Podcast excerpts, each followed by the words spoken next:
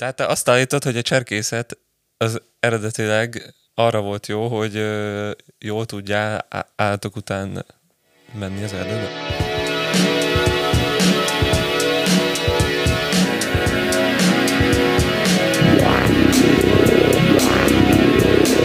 Sziasztok! Ismét itt vannak a Fiatal Apák Szövetségének képviseletében KG és Dávid, és ismét itt vagyunk mi is Samuval. A mai adás, ez picit a folytatása lesz a múlt heti adásnak, azaz VK-k. Ilyen témák lehetnek, hogy kell-e külön sötő a felnőtteknek, vagy sem. Milyen vezetőképzések vannak, milyen képzések vannak, amik nem vezetőképzések. Kell-e korosztályos élménynek lenni a VK-nak, és lehet, hogy a digitális képzést is szóba hozzuk, mint lehetőség, hogy hogyan tudjunk jól keresni az interneten. Nagyjából ezek az ötletek, aztán vagy bejönnek, vagy nem. Csapjunk is bele, üdvözlet, sziasztok! Hello, sziasztok! Hello, hello! Hello. Kezdjük ezekkel, vagy próbáljuk meg folytatni a múlt héten abban maradt? Szerintem az élvezetes lenne, ha a VK-t folytatnánk egy kicsit. Kicsit szedjük szét a VK-t. Kicsit pusztítsuk el, kicsit. De lehet, hogy nem kéne, mert itt vannak olyanok, akiket érzékenyen érint. Engem nem érint érzékenyen. De nem, igen. Sem. Nem kifejezetten. A Hédit lehet, hogy érzékenyen érinti, hát, mert ő írta. Jó, de azok a részek jók. Nyilván. Amit hatkeres írta, az jó, ezt szeretném most leszögezni. Hát akkor ilyen 70%-a szerintem. De amúgy az egész jó, mert tehát, hogy bárki írná, könnyű lenne belekötni, csak szerintem amúgy nem rossz dolog belekötni, hogy lássunk egy ilyen szempontot is, nem? Uh-huh. Szerintem sem. Kell a kritika. Meg jöhet is. Csak hogy ők legyenek szívesek jól fogadni ezt a dolgot. Hát legyél szíves úgy fogalmazni, hogy jól lehessen fogadni. Hát vagy megint mondd meg neki, hogy azt a részt ne hallgassa meg. Nem mondtam ilyet. Na, akkor ügyetlen. Jó, hát mi nem tetszik a VKS-be. Mindjárt megtalálom egyébként magát a dokumentumot. Jó, hát ugye legutóbb kicsit összevitatkoztunk ezen a vallás vagy hit kérdésen, de ez erre, tehát hogy ezekre le lett kerekítve a... Igen, de erre a papok is nagyon harapnak, szóval nem ugyanaz. Tehát, hogy az, aki hívő, az nem vallásos, meg ilyenek. Mm. Szóval ez csak egy pont, amiben szerintem a szövetségnek kéne valamit lépnie, vagy hát így. De hogy akkor te azt mondod, hogy inkább a hívő szót kéne használni a szabályzatban, mint a vallásos. Valószínűleg. De hát vagy következetesnek kell lenni ezzel a szóval. De hát ugye akkor fog maradni 11% cserkész. Ugye, mert a világ halad efelé, és jelenleg az egyház milyen nagy szervezet nem tud lépést tartani vele. A cserkészet, vagy a Magyar Szövetség az kisebb szervezet, ezért megpróbálhatna lépést tartani vele. Nehéz kérdés. De engem ez nagyon mozgat, érdekel. Ez is. Csak nekem ilyenkor mindig az a kérdés, hogy az jó-e, hogyha az MCSZ játszik egyházasat, és azt mondja, hogy mostantól ez meg ez van, vagy... Nem egyházasat játszik, mert ugye nem is nem kötődik egy egyházhoz se a cserkészet, hanem azt mondja, hogy vallásos, tehát hogy minden egyházat elfogad, minden vallást, nem tudom, hogy hogyan döntik el, hogy mi számít vallásnak, és mert ugye nagyon sokféle egyházon, amit nagyon sokféle ember létrehozhat, és nem biztos, hogy mindent elfogadnám én.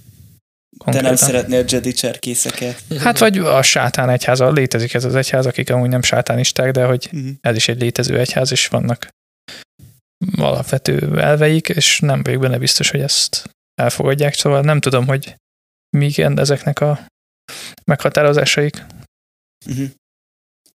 Ja, ez egy jó kérdés egyébként, vagy hogy nem tudom, szerintem fontos a lelki életnek a valamilyen szintű vizsgálata vagy fejlesztése.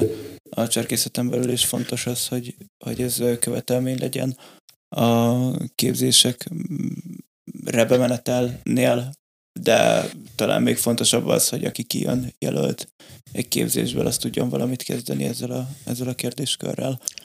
Meg ugye a nyitottságot szoktuk mondani. Vagy igen, és ezzel kapcsolatban ugye még az előző beszélgetésen volt arról szó, hogy miért várunk el olyat a szabályzatba, amit nyilván nem tudunk betartani, és akkor felszokott jönni ez a hang az ilyen szabályzat alkotáskor, hogy jó, akkor csináljuk azt, hogy ahogy most működünk, azt írjuk le szabályzatba, hogy akkor szabályosan tudjunk működni, és akkor erre jön az ellenérv, hogy de a szabályzat az valahol arra is van, hogy úgymond egy kihívás legyen, vagy hogy morálisan helyen tartson minket, és vágányon, és ahhoz meg, és abban meg nem fér bele az, hogy mindig úgy alakítjuk a szabályzatokat, ahogy meg éppen a mozgalom organikusan fejlődik, vagy változik.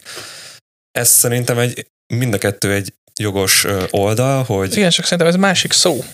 Tehát, hogy ez a követendő, hogy mit szeretnénk, hogy mi lenne az ideális, az nem egy szabályzat írja le, hanem mondjuk a cserkész törvény 10 pontja, gondolom. Ja. Tehát, hogy a szabályzat az tényleg jó lenne, ha az egy működőképes dolog lenne, amit meg tudunk valósítani. Gondolom, ez lehet, hogy van valami jogi követelménye is néhány szinten a szabályzatoknak, mondjuk nem biztos, nem egy VK-sznek. Hát egy VK-sznek szerintem nincs. De hogy a többi szabályzat is úgy van megfogalmazva, hogy az helytálló legyen, akkor lehet, hogy nem ártana. Jó, de hogyha akkor van a cserkészetnek törvénye, ami lefedi ezt a vallás-hit kérdés kategóriát, tegyük föl, akkor... Miért van egyáltalán benne ez a rész a szabályzatban? Akkor így végül is, ha a cserkész törvény alapján működünk, és arra tesz fogadalmat, akkor fölösleges még ezt egy szabályzatban is megfogalmazni, mert elvileg ugye mindenki törekszik arra, hogy megfeleljen a szabályzatok azok a jogi működéshez kellenek főleg. De jó, de a jog az leszarja, hogy te vallásos vagy az adott képzésben. Van a cserkészetnek mozgalmi, meg szövetségi része, ugye, a mozgalmi része, ami a cserkész törvényt követi, a szövetség, ami a szabályzatokat követi. Én gondolom. És ez a kettő így szétválasztható szerinted? Tehát, hogy nem az lenne jó, hogyha... Hát lehet, hogy ez Budapest határán szétválik ez a két dolog. Néha ezt értem. Igen, ez valószínűleg igaz. Nem mondunk ilyet, de igen. Egy kicsit igaz. Kicsit igaz. Jó, hát igen. Nem fogunk tudni szerintem ilyen... Hát én azt javasolnám, hogy próbáljunk meg haladni a világgal. Uh-huh. Ezt javasolnám. Ha ezt valami fontos ember hallja, akkor tegyen valamit. Ja, én fontos ember, majd én. Mindenki, aki ezt hallja és magára ismer, mindenki fontos ember. Szeretném ezt elmondani. Igen. És tud tenni. Tehát, hogy aki felnőtt tag, annak van beleszólása, gondolom, így a dolgokba. Valamilyen szinten. És az összes szervezet úgy működik, hogy minél többet visszajelzünk, és minél többet úgymond építő kritikával élünk a vezetői felé, akkor úgy tud a legjobban és a legkiszámíthatóbban fejlődni, szerintem. És mi ennek a felületete ismerős, hogy ebbe KG? Igen. oe@cserkész.hu, azt hiszem van egy ilyen e-mail cím. És mi van ennek nyilvánosabb felülete? Nem? Nincs olyan levlista, amire felmehet minden felnőtt cserkész, és okoskodhat? De van az ecset hírlevél például, ami... Ja, bocs, levlista. Levlista. Van egy ilyen, úgymond, azt hiszem, nem felnőtt, lehet, hogy felnőtt cserkészeknek van. Azt hát tudom, a felnőtt hogy tagság a döntéshozói szer, nem kell sötönek lenni ahhoz. Nél van az, hogy a vélemény és infólistára tehát vélemény, tehát felkerülsz. Ez gondolom egy vélemény. Illetve ugye ez most újdonság, hogy az infólista az ketté vált, lett egy hirdetéslista, és lett egy infólista. Én amúgy nem vagyok fenn Igen. Én amúgy nem vagyok fenn a véleménylistán. Mert az hogy az infólistán igazából végigoffolta mindenki, hogy eladó bútorok, stb. Tehát az kerül föl a véleménylistára, aki kagylóst végzett. Ha jól értem. Mert hogy mi nem kerültünk föl. Van egy rendszer, de igazából ez csak a képzésnek a... De véleményem van. Elég agresszív véleményeim vannak. Lehet sokan megverek hallgatni. Akkor oda illenél a véleménylistán. Hát én is. Azt érzem, mindig, amikor mesélnek nekem róla, azt érzem, hogy legalább annyira szalalakok vannak, mint én, és nekem is oda kéne mennem. Ez egy ilyen gyűjtője egyébként szerintem a szalalakoknak. Örülök, hogy ezt kimondtuk. Legalábbis akik ott meg gyakran felszólalnak, és emberhez nem méltó... Reméljük hallják. hangon beszélnek, azok. Szóval ezt szeretném mondani, hogy mindenki kérje a felvételét a véleménylistára, és mondja el a véleményét. Ezt akartam mondani igazából. Egyébként, ha egyre több konstruktív és normális nézőpontú, meg mozgalommal valóban foglalkozó cserkészek mondanának ott véleményt, az egy szép világ lenne.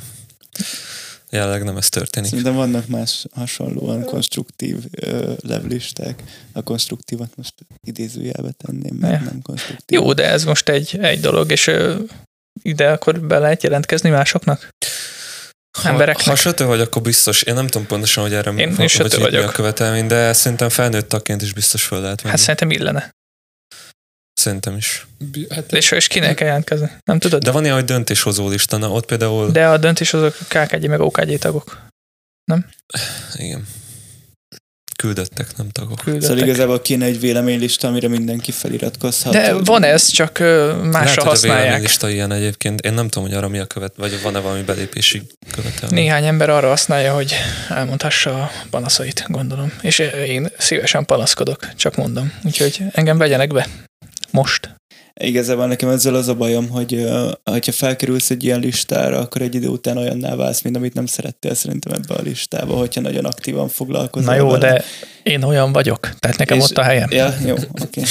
De hogy szerintem ezt valamilyen képesítéshez azért kellene kötni, ha legalább megtanul az ember erőszakmentesen kommunikálni, és többé-kevésbé helyesen. Na jó, de én azért szeretnék menni, oda menni, mert ott erőszakosan kommunikálnak az emberek. Ja, és én szeretnék erőszakosan kommunikálni emberekkel, akiket nem sajnálok. Hát konkrétan ezt szeretném. Oké, és mi a véleményetek arról, hogy... pszichológust hirdetnek a Lenti utcában. Nem, szóval, hogy oké, véleménylista, oké, nem tudom, hogy keveredtünk ide, de még vannak a végkésznek. Nagyon egyszerűen el akartam mondani, azért. Ja, értem. Ezt nem szeretnél indítani egy saját podcastot, ahol ezt megtehetem. Azért hivatom meg magam ide. Ja, értem. Szóval, hogy vannak más érdekes követelmények, szerintetek a életkor, vagy a iskolai végzettség az, ami számít az egyes képesítések megszerzésénél? Vagy valamelyiket ki... Ne, ez bele van írva? Melyik van beleírva? Őrsvezetői képesítésnél 14 éves életkor betöltése, a táborig és ennek megfelelő iskolai végzettség, megkezdett 8. osztály. Segédtiszti képzésnél 18 éves életkor legalább megkezdett középiskolai vagy szakiskolai tanulmányok. Cserkésztiszti vezetőképzés, jelentkezéskor 21 éves életkor, és legalább középiskolai vagy szakiskolai végzettség. Felső korhatárok nem is igazán vannak, csak az ÖVK-ba gondolom a 18, ugye? Oda is mehet fölött a jövő, csak nem ajánlják, nem? Nézem, de nem látok erre való utalást. Hát mert van 18 pluszos ÖVK, erre utal a Szabi. Igen, de hát az valószínűleg teljesen másra van szüksége egy 18 pluszosnak, hogyha VK-ról beszélünk. Na, hát ha már így szóval került, akkor van egy ilyen pontunk, nem? Hogy 18 pluszos VK? Nem, hogy másra van szüksége, hogy korosztályos program-e a VK, vagy nem korosztályos program-e a VK. Szóval a korosztályos program-e a VK, ez volt az utolsó. Tehát, hogy amellett, hogy felkészít mondjuk az ÖVK az őrsvezetése dolga, hogy korosztályos élmény legyen? Ez a kérdés? Szerintem kikerülhetetlen, hogy az legyen, mert konkrétan hazajön egy adott jelölt gárda egy ÖVK-ból, akkor úgy jönnek haza, hát vagy úgy, hogy mennyire szar volt, vagy hogy mennyire jó, de nyilván a lényeg az, hogy valamilyen élményben részesülnek. A kérdés az, hogy erre rá kell játszani bármilyen szinten, vagy hogy kell métát tartani. Nyilván ez most egy hülye példa, de hogy vagy mondjuk meseerdőt, vagy mondjuk bármilyen olyan Kósa programot, ami mondjuk élvezetes, vagy koncentrálni kell a képzésre, szerintem az előbbi. Mert hogy kell tartani. Aha. Szerintem az ÖVK ilyen szempontból egy nagyon speciális kérdéskör, mert ott azért szerintem ott tapasztalja meg először a jelölt az, hogy tud komolyan gondolkodni, vagy legalábbis vannak olyan kérdések, amiket fel lehet dobni a közösség elé, és többen fognak rá válaszolni, és szerintem inkább az élmény, amire ráfekszenek az ÖVK-k, legalábbis hatkeres biztos, és kevésbé, már ez is egy korosztályi élmény, csak nem az a klasszikus, amit megkaphat egy csapatprogramon talán, ami nem tudom, hogy ez jó-e vagy rossz, mert hogy erre meg mondjuk van egy Kósza tábor, ahol meg ezt a korosztályi élményt.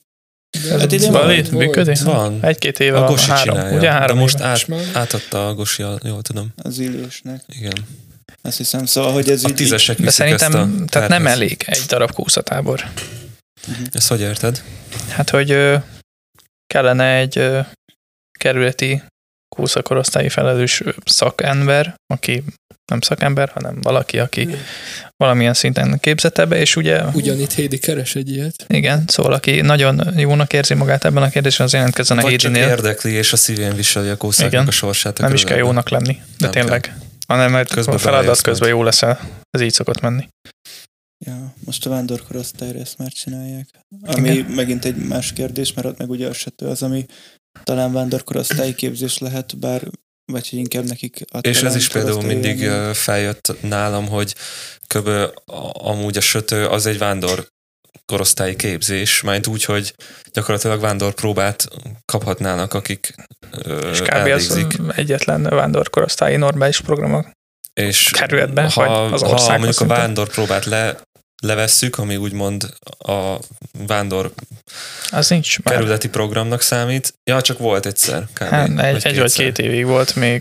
De hogy ez meg a csapatokra van bízott, hogy csinálnak valamit. És hogy ez például nyilván egy olyan dolog, ami kerületileg tök jó lenne, hogyha fel lennek a róla, de most fel is lesz, mert Faludi Réka cserkész segédtisztünk elvállalta ezt a munkát, és fogja csinálni a vándorkorosztályi vezetést a kerületi szinten, úgyhogy azt nem király lesz. Vagy hogy ez itt elindul. Reméljük, hogy ezen belelkesül a többi korosztálynak a vezetője is. És hát akkor... Kósa az nagyon kellene szerintem, mert ugye ott veszítjük általában a legtöbb embert. Úgyhogy ez nagyon adná. Én például tök ezt örülnék, ha lenne egy Kósa korosztályos hétvége, aminek az egyik része ilyen önismereti és kommunikációs képzésszerű, de ezt amúgy szeretik, tehát nem kell képzésnek hívni. Nagyon. Szerintem azt nagyon adnák, hogyha kis önismereti tesztek, beszélgetések, valamilyen... Egyébként jogos, mert kb. Szerintem az ÖVK-ban is ez mindig a legizgalmasabb rész, és ezt legjobban, mert legjobban. Kerület Kósza korosztályának hirdetnél meg egy ilyen hétvégét?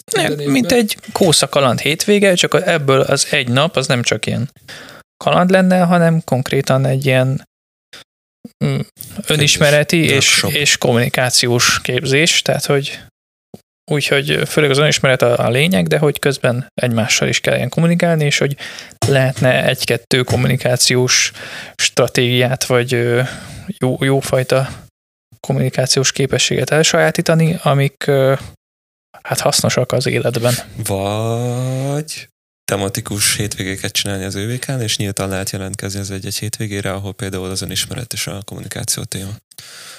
Hát szerintem én nem terelném az ÖVK-t. Én sem, meg ezt szerintem nagyon megbontaná az ÖVK-nek azt a ritmusát, hogy akik ott elkezdték együtt, azok együtt is fejezik be. Uh-huh. Szerintem mondjuk egy sötőbe szerintem simán belefér, vagy hogy kevésbé tudja ezt megbontani, mert ott úgyis modulok vannak, ahova mehetnek emberek. De egy vagy két ilyen Kósza hétvége szerintem nem tart semmiben, mert amikor én olyan Kósza korosztály vége felé voltam, még voltak Kósza kalandok, már hogy még olyan rendesek, akkor indultak, és akkor volt egy-kettő, ami elég menő volt, aztán voltak pár ilyen portyás, meg mit tudom én később, amikre már nem mentem, mert nem voltam Kósza, és hogy egy olyat elképzelnék megint, tök jó lenne, akkor nem tudom, a Lajosba voltunk, most lehetne megint a Lajosba, és akkor az egyik részében ilyen önismeret, meg beszélgetés, meg kommunikáció, és akkor másik részében meg lehet állatkodni, meg társasozni, meg jazz dance-elni, amit muszáj, gondolom.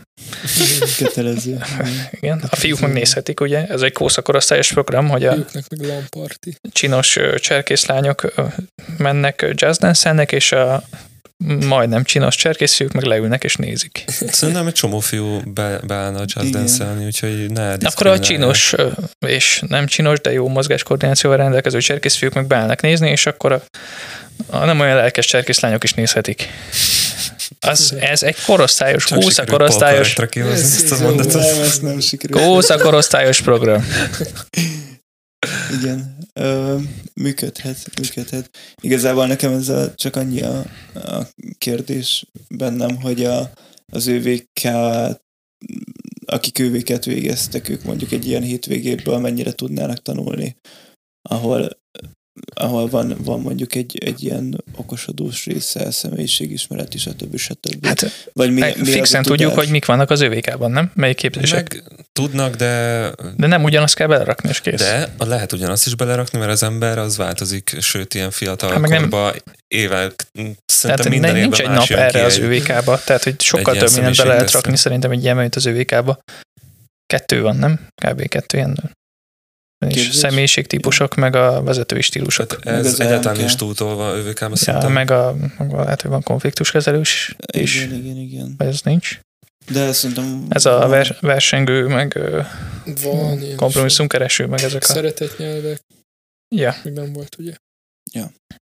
Szóval ezeket be lehetne rakni, de ezekből biztos, hogy tudunk jobbat találni, vagy többet találni, amivel el lehet mélyülni, vagy csapatba lehet, vagy meg lehet beszélni, vagy ilyesmik. Én ezt nagyon adnám. És tökre lelkes lennék rá, hogy megcsináljam, de nem fogom. Pedig én ma hallottam egy ilyet, hogy 2 év múlva már bevállalod. Hát lehet, hogy 1 év múlva is, nem arról van szó. Csak nem, ez úgy megy, hogy nagyon lelkes vagyok, amikor kitélek egy programot, nagyon lelkes vagyok arra, hogy valaki más megcsinálja helyettem. Nagyon lelkesen kitalálom, mint a patronus képzős hétvége, aminek részben ez egy része lett volna. Hát hasonló lett volna, egy hétvége az hasonló lett volna ehhez. Onnan jött az ötlet, úgyhogy igen.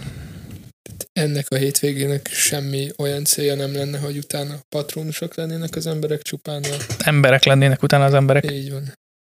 Jobban kommunikáló és önmagukkal jobban tisztában levő emberek. Ja, hát ez fontos az ember tulajdonságai. Aktuális ÖVK jelölteknek ugyanúgy nyitott lenne ez. Persze, ez Kósa korosztályos. Sőt, én lehet, hogy azt mondanám, hogy 13-tól 19-ig, vagy nem tudom, valami ilyesmit életkorra, mert van, aki később kerül bele a Kósa korosztályba, valaki korán kerül bele, és korán megy ki, és akkor legyen lehetőség, mert szerintem a Kósa korosztály az nagyon el tud sikkadni. Hogyha sokáig maradsz benne a cserkész korosztályba, de korán átkerülsz a vándorba, tehát az nagyon közte van valami között a Kósa korosztály. Néha ezt érzem. Mm-hmm. Viszont azt szokták legjobban élvezni talán az emberek. Ja, vagy nem tudom. Rá kívülről úgy tűnik, mert én nem nagyon voltam benne sokat. Kószába? Igen. Hát mert én a Kósa éveim közepén jöttem vissza a cserkészetbe, szóval. Nálam aztán nagyon gyorsan eltűnt. Lehet, hogy azért érzem ezt. Aztán ki tudja. Lehet, hogy a kószák nagyon hosszúnak érzik. Visszagondolva. Hát szerintem annyira nem. Mert hogyha belegondolsz, hogyha vezető is vagy mellette, akkor ott csinálod a legtöbb dolgot egyszerre. És kevésbé veszel részt. Igen. Azért mondom, szerintem ez csak jó lenne, és nem is lenne talán akkora nagy dolog megszervezni. Mert hogy a kósza programok azok nagyrészt öngenerálók, szerintem. Tehát maga a nem képzős rész azután az menne magától. És nem gondolod, hogy ezt csak azért mondom, mert egyszer csináltatok egy magvetőt, ami öngenerál, vagy ez nem te voltál? Meg a Pótó István? De meg a Gergő, de ez nem öngenerál volt, rohadt program volt. De azért lett jó, mert mindenki nagyon akarta, hogy jó legyen, nem? Nem ez volt a konklúzió? Vagy nekem valami ilyesmi? Akkor meg volt a paintball is, meg szabaduló szoba, meg ilyenek, szóval kap be a fülmet. Ez kővágó szöldős. Nem tudom, hogy hol volt. Nem, ott volt, igen. Az iskolában. Yeah.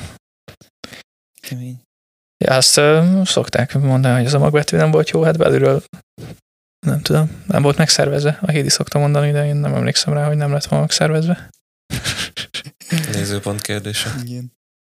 De lehet, hogy 1604-ben ez már egy egész tábori szervezés. Hát azt lehet, hogy több tábor is. Nem, az a lényeg, hogy ne szervezzetek úgy programot, hogy nincs megbeszélve, hogy ki a főszervező, és hogy jaj, majd 3-an megszervezzük párhuzamosan. Meg a nagy. Na igen.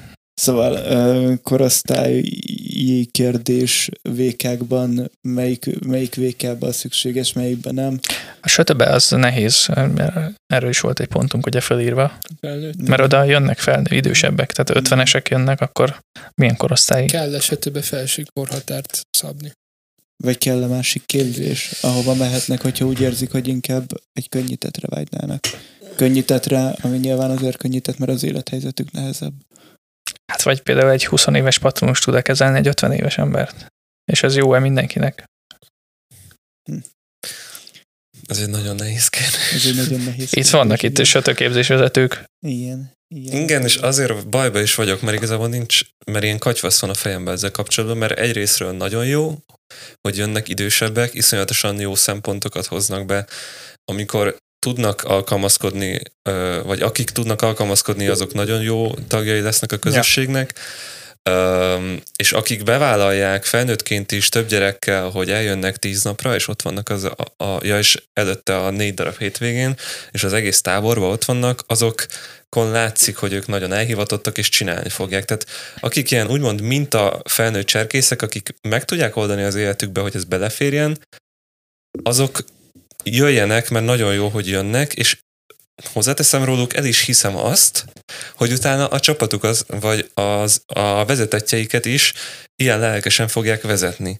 A másik oldalról viszont van az, akinek érthető módon, természetesen mondjuk nem fér bele az egy nyárjába, hogy mondjuk 10 napot eljöjjön, mert nincs kire rábízza a gyereket, vagy beteg valaki, vagy jön az ablakos, és hogy... Ez nagyon konkrét példának tűnik.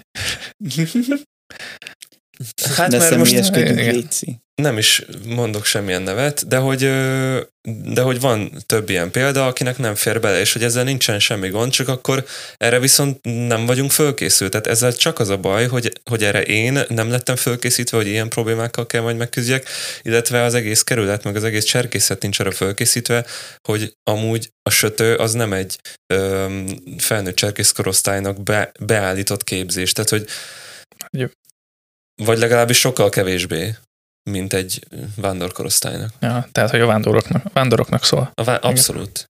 Mert hogy aki még egyetemista, az még elég könnyen meg tudja oldani azt, hogy eljöjjön. Hát főleg, hogy kreditrendszer van, ami kicsit hasonlít az egyetemre. Már nincs kreditrendszer. Ja, köszönjük szépen, megváltoztattuk, semmi baj. Jó, hogy híreket.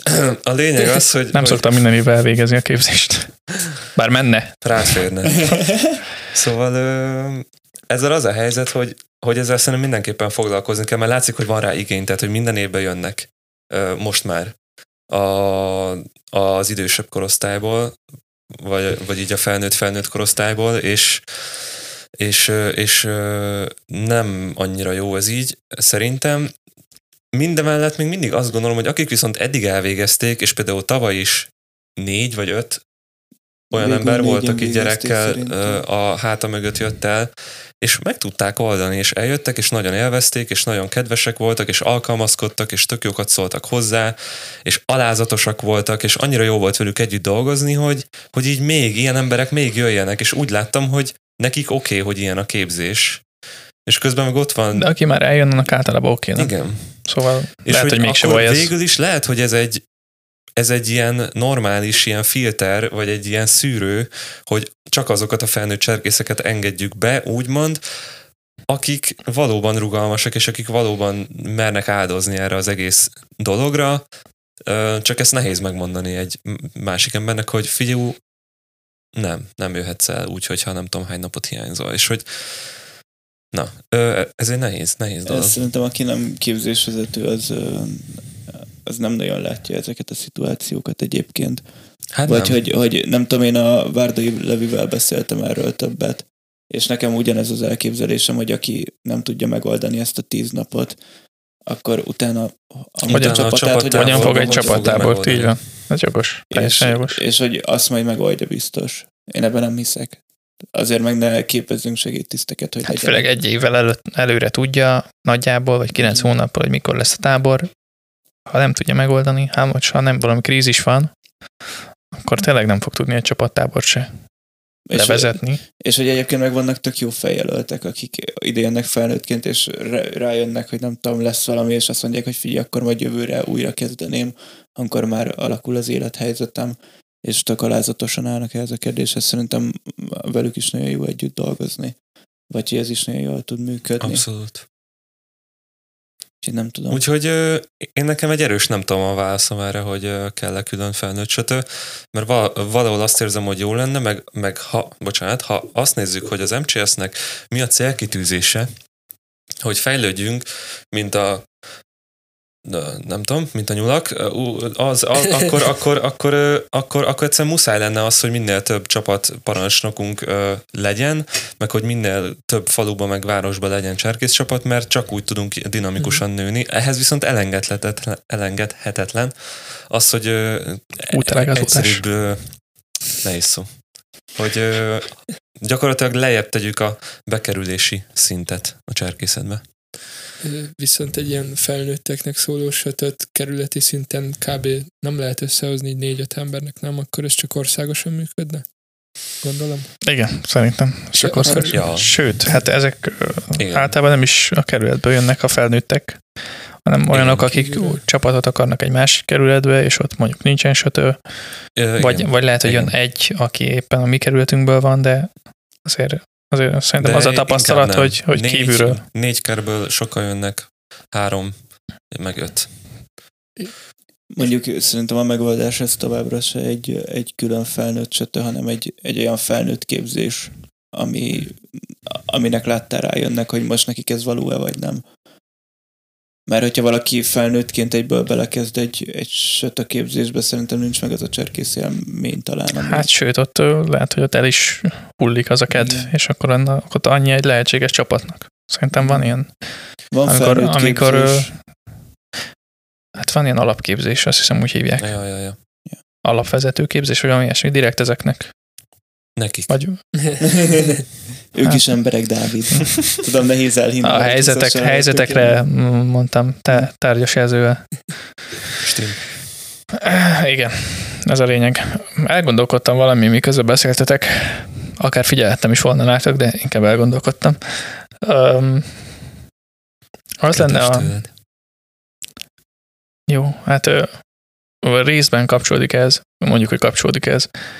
Hogy nem csak ugye vezetőket lehet képezni, hanem azért meg is lehetne tartani őket. És azért elég gyakori ez a kiégés dolog, hogy itt, gondolok itt magamra, szóval itt rohadt jó vezető vagyok,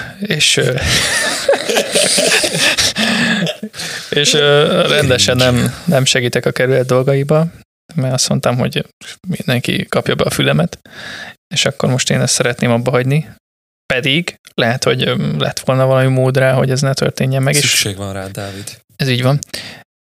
De hát most nem tudok ketté szakadni. Nem ez a lényeg, hanem hogy sokan vannak így, akik mindent is csinálnak 1 vagy 2 éven keresztül, vagy pár éven keresztül, aztán meg elvékonyodnak, mint kevés vaj a túl nagy kenyéren. Akkor most itt a Samu, és mondjuk meg neki, hogy... Nem, a Samu az legendás, amúgy. Tehát, hogy neki ezt jól megy. Nem gondolnám, de... Még 1 évig, aztán hello. Ha látunk ilyen embereket, akik egyszerre sok mindent csinálnak, akkor tiltsuk meg nekik. Én az előző podcastban ráköröztem a Samu, hogy Samu nem dolgozott túl sokat. Azt kivágta, nem? Ja? Nem. Jó, igen, tényleg. Én meghallgattam 2-szer, nem azért mondom, mert legyen, csak mert szereted a hangodat, nem? Legyen megtekintés rajta. Kedves tőled. De igen, erre lehetne valamit kitalálni. Csak a kérdés az, hogy hogyan meg... Én azok gondolkodtam, hogy le kéne korlátozni konkrétan a feladatvállalási mennyiséget. Tehát, hogy ha azt mondjuk, hogy... Kreditrendszer. Így, hogy te szervezel most, hogy te benne vagy egy képzésbe, akkor légy szíves, ne szervezzél kerületi szintű programokat pluszba, vagy ilyesmi. Tehát, hogy most... amikor ugyanazok az emberek szervezik évekig a magvetőket, meg a nem tudom micsodát, a Szent György napot, meg ahogy benne vannak a képzésekbe is, akkor utána nem csoda, hogy eltűnnek. És amúgy még a csapatukba is. És amúgy benne vannak a csapatukba is. Tehát, hogy azt kéne mondani, hogy akkor nem tudom, max 3 évig lehessél mondjuk kiképző, és utána kelljen tartani 1 év szünetet, vagy valami ilyesmi. Szerintem amikor valaki megérzi, hogy milyen jó az a szünet, utána lehet, hogy nem akar visszamenni kiképzőnek, nem gondolod? És ez milyen jó? Tehát, hogy azért az ember élheti az életét is talán, néha. Ja, talán. Tehát, hogyha ott megérezte, és úgy érzi, hogy már nem jó neki kiképzőnek lenni, akkor ne legyen kiképző, mert úgy kiképzőnek lenni, hogy nem jó neked, az igazából rombol. De kiképzőnek lenni akkor jó, amikor már benne vagy, nem akkor, amikor gondolkozol rajta szerintem. Na, szerintem akkor kell csinálni valamit, ha lelkes vagy rá végig. Ha lelkesen indulsz el. Nekem nem ez az élményem magam kapcsolatban. Hát lehet, hogy kéne tartanom egy kis szünetet, nem? Igen. Átveszem a sötét. Hajrá! Csapd ide. Jó.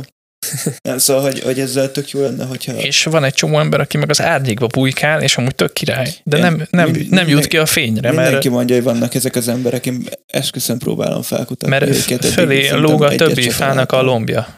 Érted? És akkor így nem tud kijönni a fényre, tudod, mint a fák az erdőben, ahol táborozol. És ez van rá példa?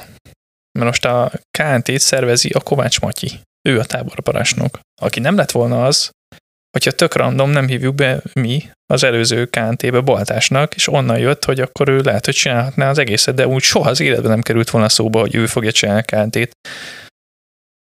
Ja.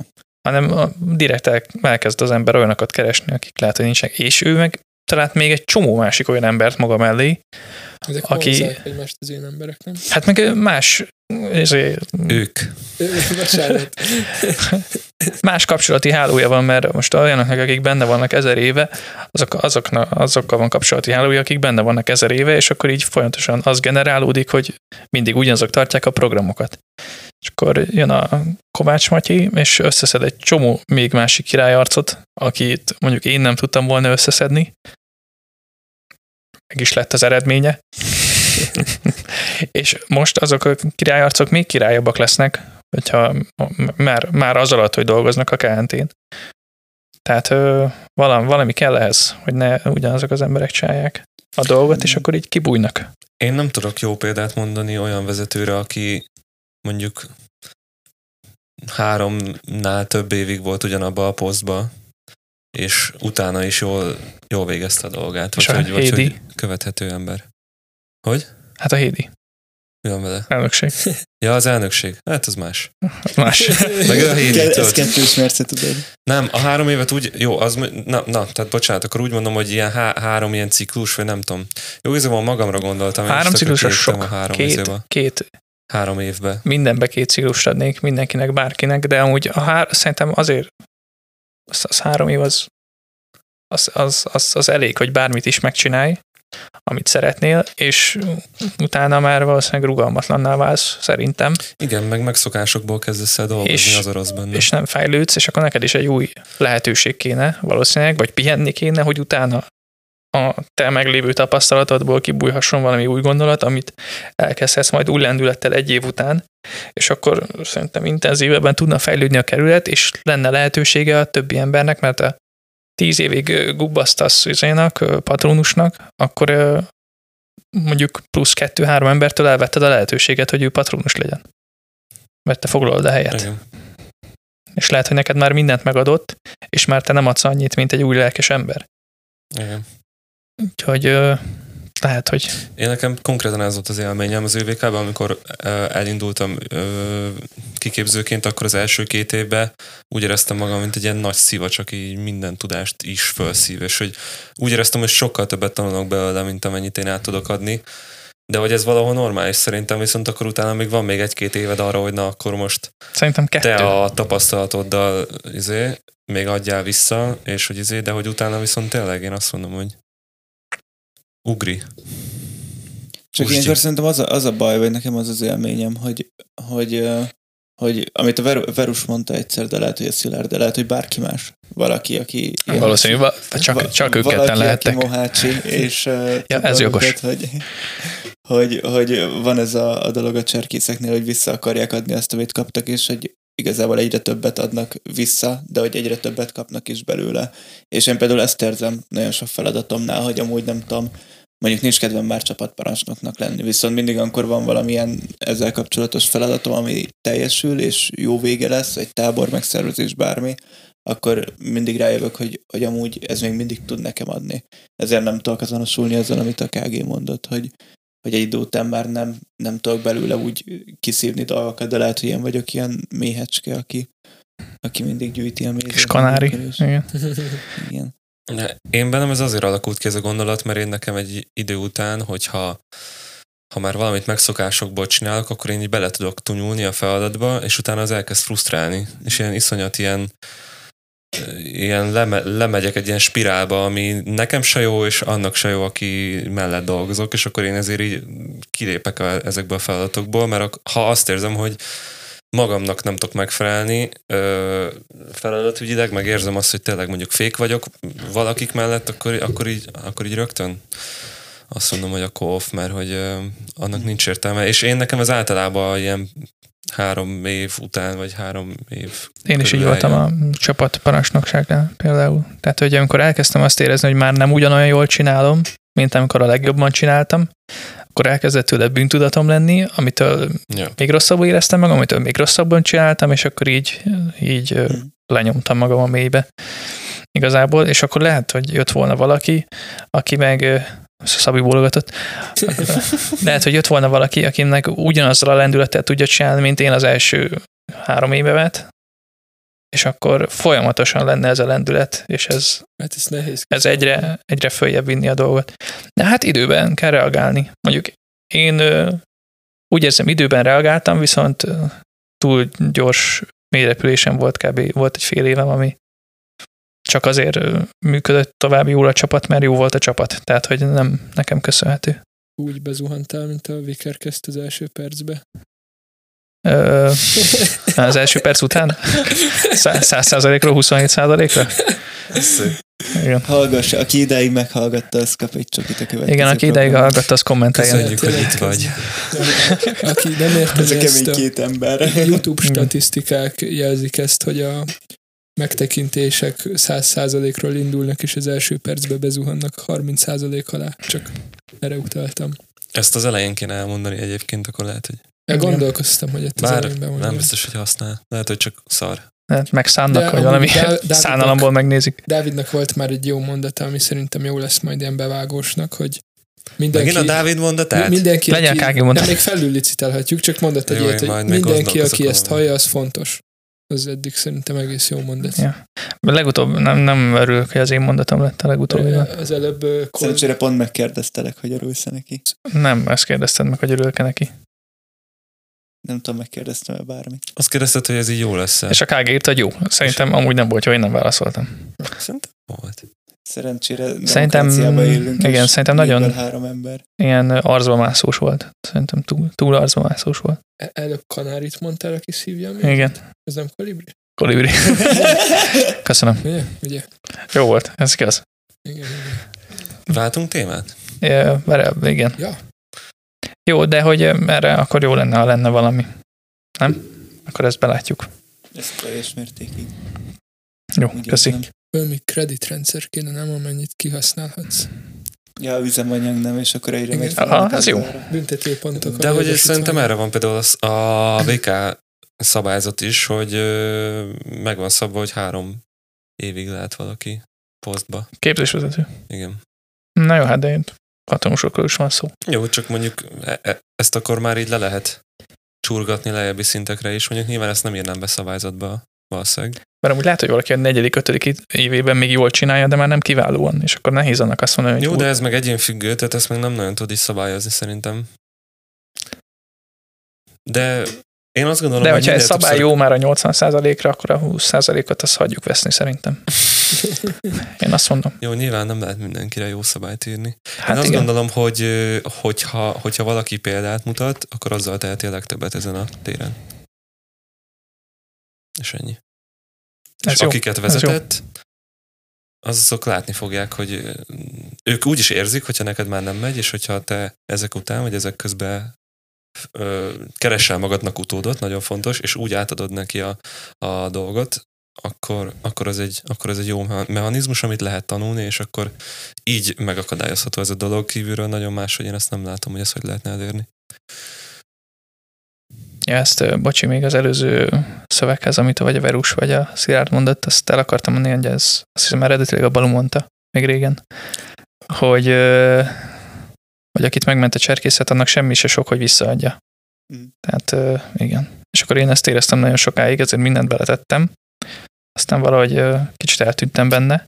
Aztán jött a Janka, és egyszer azt mondta nekem, vagy nekünk, egy sötőképzés végén a sátorba, hogy ő mindig azt gondolja, hogy vállal még feladatot, hogy visszaadja a cserkészetnek, és akkor ha ezt megcsinálja, akkor már visszaadta, és akkor készen lesz. De minden alkalommal, amikor abban a feladatban még többet épül, akkor azt érzi, hogy ez egy örökkétartó dolog, és hogy neki ez túl jó. Tehát, hogy ez túl jó neki, és túl önző ahhoz, hogy abba hagyja.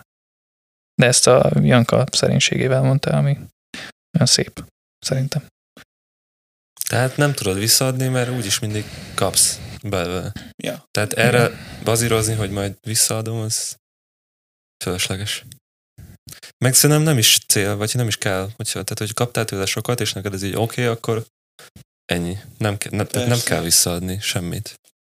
Ez nem egy ilyen adok-veszek csoport. Másik dolog, ami kérdéses számomra az, hogy őrsvezető képzésnél az első cserkész próbát tudásanyagának magabiztos birtoklása, ezt még megértem, viszont... Hát erre van a táborkapó próba, nem? Igen. És hogy erre szükség van feltétlenül? Most szerencsére az új VK-ből úgy látom, hogy kikerült a... Nálunk az a szokás, hogy az ő VK-ra tanulják meg az emberek az anyagot a csapatban. De miért tanulják meg? Mi értelme van ennek amúgy? Ezen tök sokat gondolkodtam, hogy... Nagyon jó kérdés, ugyanolyan, mint a vallásos kérdés.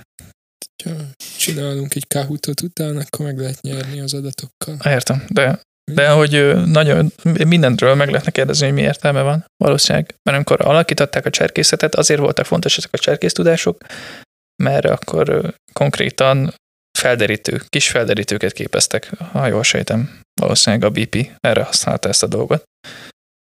Mekkora Conte gyáros vagy? Hát a Scouting for Boys az mit jelent?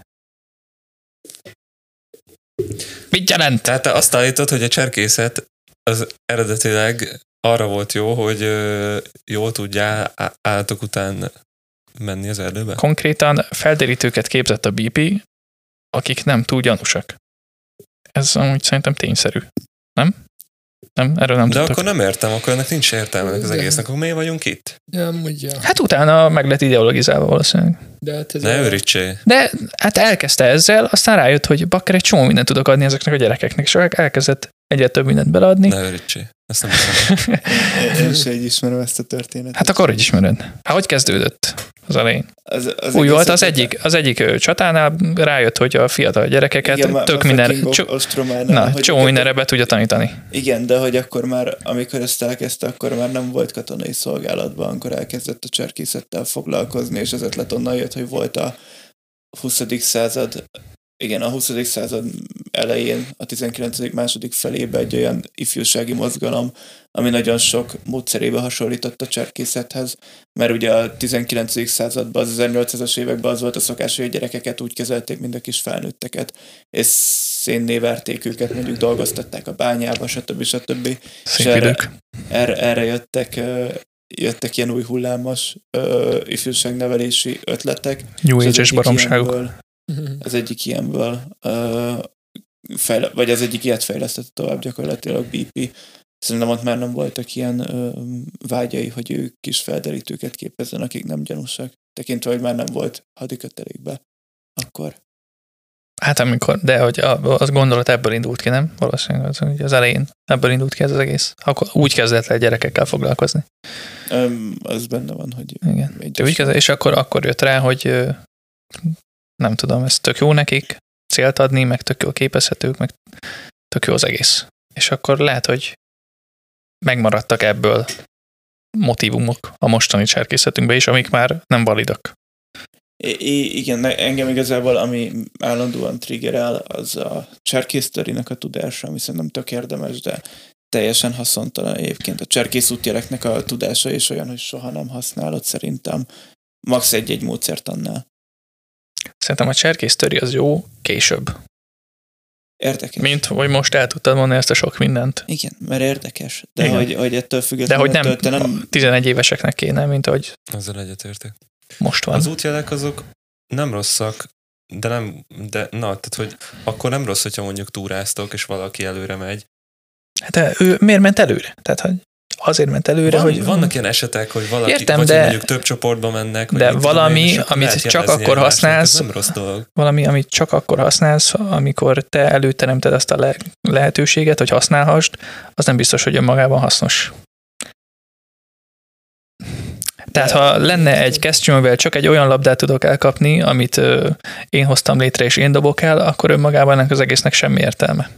mert a két dolog egymást teszi értelmessé. Ezt akarja mondani a Dávid szerintem. Értem, tehát ha egy olyan cserkésztudás, amit csak a cserkészetemből használunk, akkor azt és szar. Csak konkrétan egyetlen egy pillanatban használunk, és azt a pillanatot nekünk mesterségesen kell előidéznünk, akkor az nem biztos, hogy önmagában hasznos. De nem, mert nem azért hozod létre, hogy tud használni az útjelet, hanem van egy másik célod, aminek eszköze az, hogy mondjuk külön mentek, ilyen van, akkor hasznos tud lenni, hogy mondjuk arra vinne az út, de lehet, hogy ott kidőlt egy fa, meg elmosta is van ott egy 500 méteres szakadék, akkor ne menjenek arra az emberek, hanem menjenek a jó úton, és ne a rossz akkor úton. Másik kérdés a karjelzések, amit sípjelek helyett használunk. Az én még sose használtam. Ennyit akarom mondani. Igen, mert próbáztattam régen sokat, akkor mindig kellett.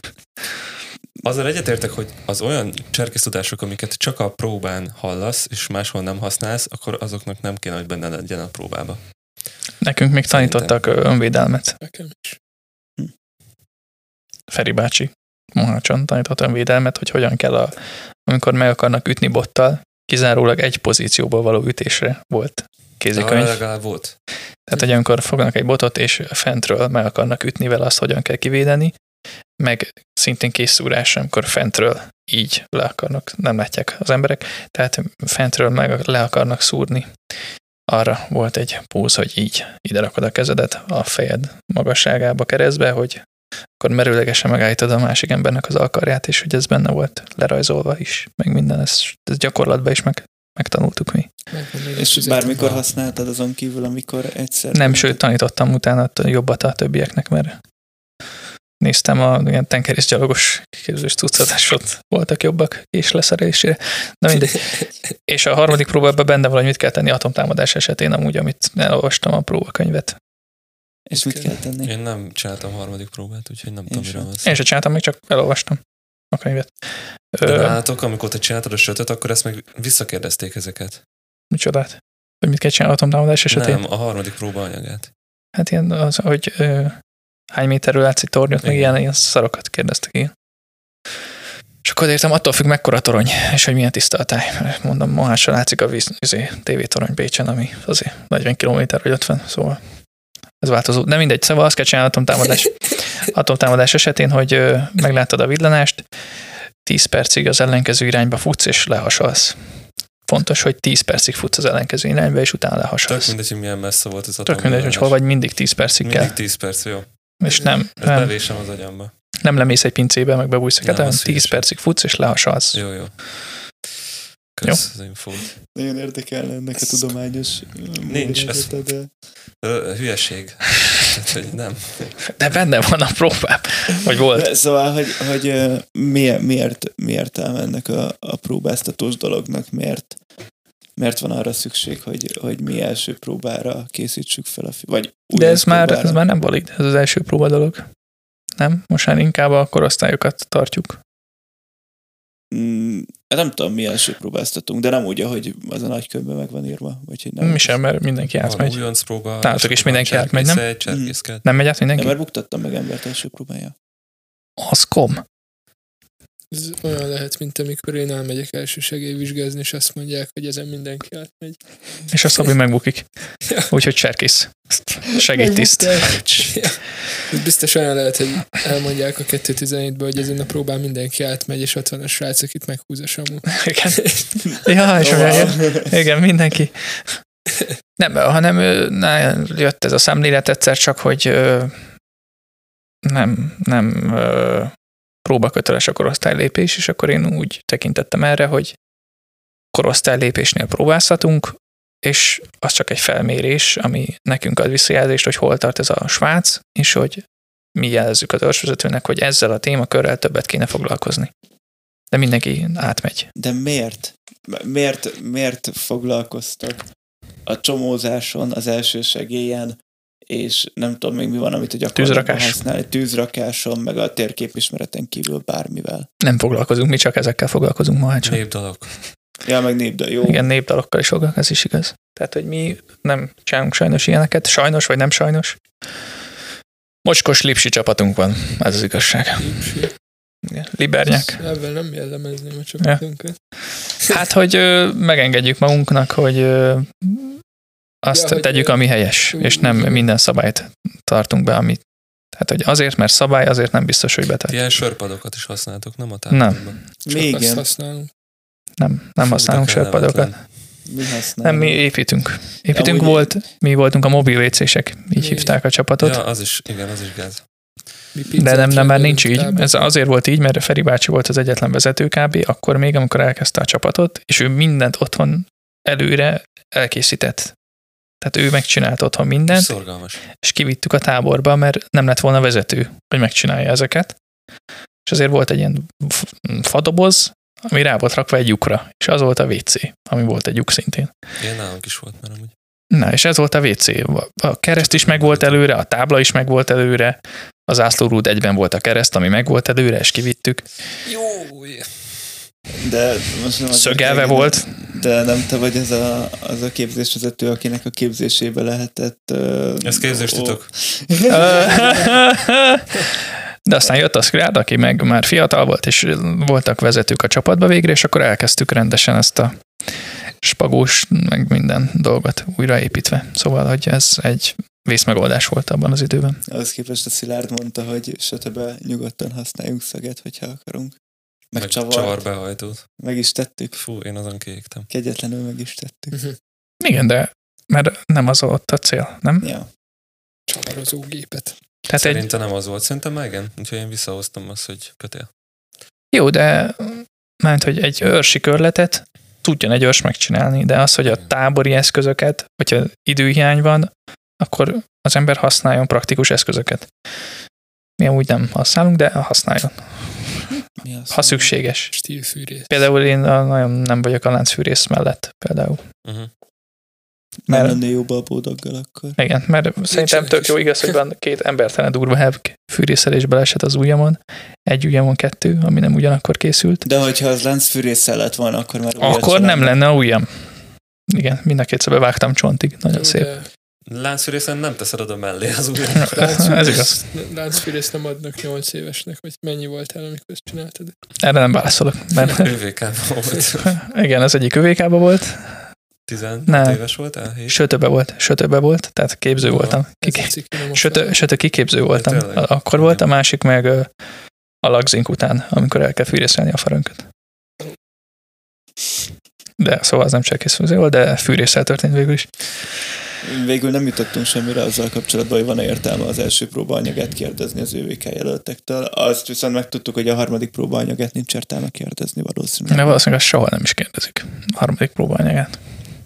De van értelme, mert te is mondtad, hogy van ez a pont, meg ez a pont, meg ez a pont, meg van értelme, és a többit is meg kell kérdezni szerintem a kihívás élmény miatt. Uh-huh. Nem? Én például nagyon örültem, hogy enyém lett a második legjobb teszt ÖVK-ban. Hát jó, csak amúgy is szellemi kihívások elé vannak állítva állandóan, és amúgy is állandóan az iskolába, és amúgy is állandóan magolnak. És ez miha nem magolás. És egy ÖVK-ban nincs idő általában arra, hogy egy tábor, hát ez abból indul ki, hogy ezt megtanulták serkészként, ugye? Módszertanokon keresztül az őrsvezetőiktől. Valószínűleg ebből indult ki még eredetileg ez a dolog. Ja. Ami nem tudom, hogy máshol megtörténik-e. Nálatok megtörténik a csapatban? Én csináltam módszertant, hogy most friss őrsvezetőink. A friss őrsvezetőink is csinálnak, legalábbis az egyik őjük biztos, a másik, ez nem tudom. Ez majd kiderül. Én amikor helyettesítek, akkor csinálok. Most már ugye nincs verseny. De itt van egy szemben. Van, nem ide.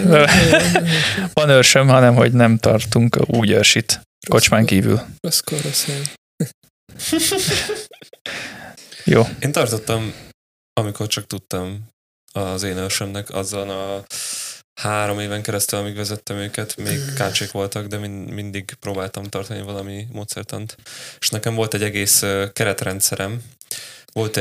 Volt a Pú játék, ezt szeretem hirdetni, mert ez egy tök menő, de ezt nem én találtam ki, hanem a Levivel közösen, de végülis akkor én is. És mi az a Pú játék? A Pú játék az, amikor van egy ilyen háromszög alakú, ilyen kvázi szardarabod igazából, és kicsit ilyen tamagocsi, vagy mi az a játék? Na, és azért, hogy így foglalkozni kell vele, kaját kellene kiadni, eltakarítani. Ja, a Pú! Ja, a telefonon az alkalmazás. Alkalmazás. Igen. A játékszózavart meg téged is, hogy a Pú játék. Na, és mi azt megcsináltuk élőbe, hogy ilyen filcanyagból mindenkinek kivágtam egy pút, és akkor mindenkinek volt egy ilyen hungarocell lapja, és akkor arra rátűztem, és akkor lehetett neki venni cuccokat, ugye a púba is adott, hogy lehetett venni neki mindenfélét, és akkor az volt, hogy az őrsinek a végén mindig kaptak pontokat az alapján, mennyire voltak aktívak, meg jók, meg stb. És akkor azokat, hát ilyen kis pénzeket kaptak érte. És akkor lehettek kalózkalapot tudtak venni neki. Vásárolni pú cuccokat, és akkor mindig, amit kértek, én azt a következő őrsire megrajzoltam nekik, meg kivágtam nekik, és akkor megkapták a következő őrsin, amit vettek.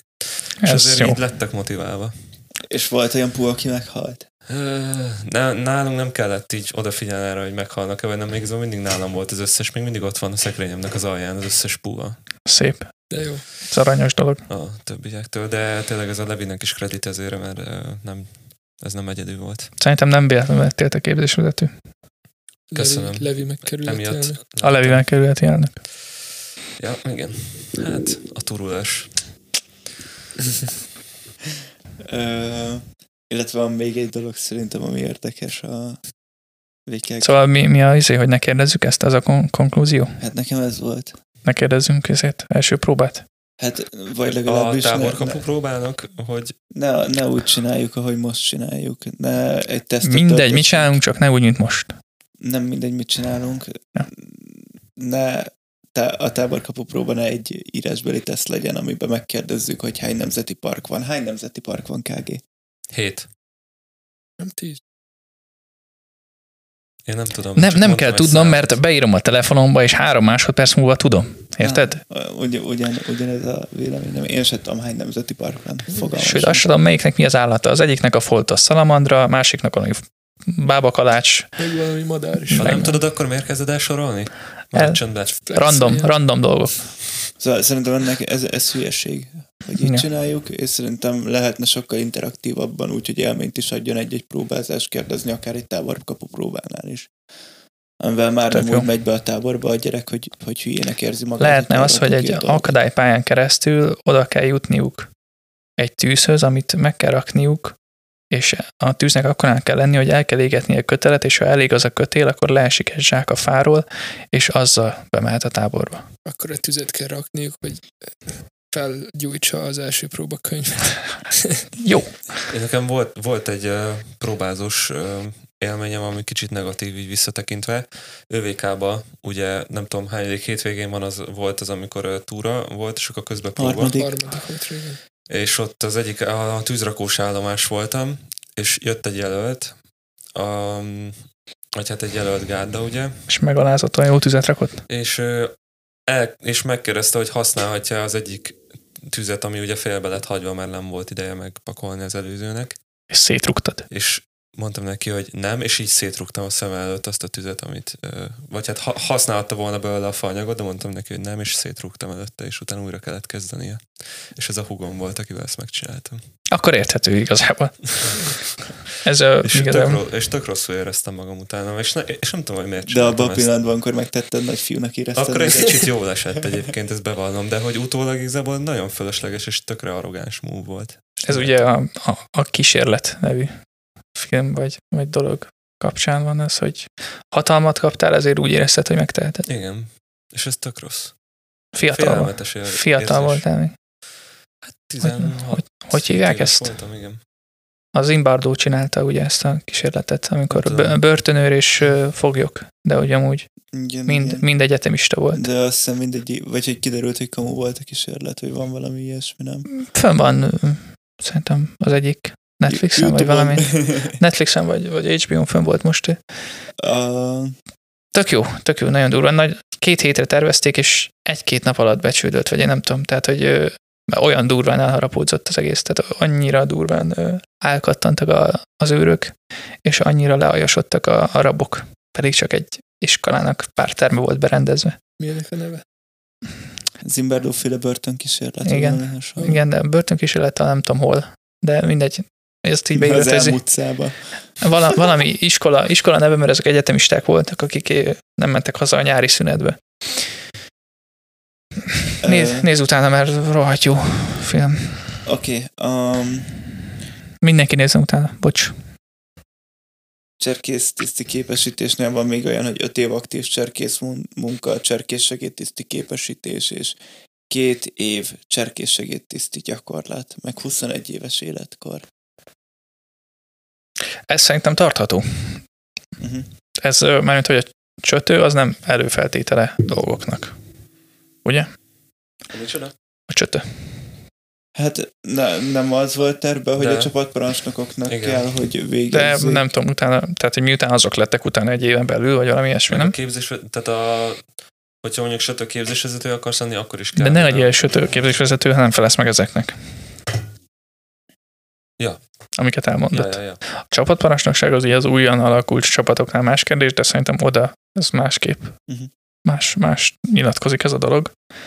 Vagy más vonatkozik erre, mert én azt mondom, mivel a csötő az ilyen extra dolog, úgymond, tehát hogy az, ahhoz kell, hogy szövetségi szinten dolgozzál, akkor oda lehet szigorúbb követelményeket szabni, mert akkor oda már egy tudatos cserkészvezető menjen, tehát egy valóban tapasztalt cserkészvezető menjen szerintem. Amúgy az előző képzésben még 24 éves volt a korhatár. Tudom. Szerintem. Volt, hogy ezért nem mehettem, mert amikor még akartam, még fiatal voltam. Szerintem, amit mondtál, az hülyeség. Miért hülyeség? Mert szerintem nem... Akkor... Nem kell, hogy tudatos cserkészvezető legyen egy cserkésztiszt. De az nem attól leszel, hogy cserkésztiszt leszel, és ez nem 21 éves. Nem attól leszel, hanem attól, hogy tapasztalatod van. Meg szerintem nem 23 évesen kell országos szinten tevékenykedned. Ja, tudom, te ilyen izé vagy. Igen, én abban hiszek, hogy ezt nem... Konzervatív kis szar vagy. Igen. Nem ide.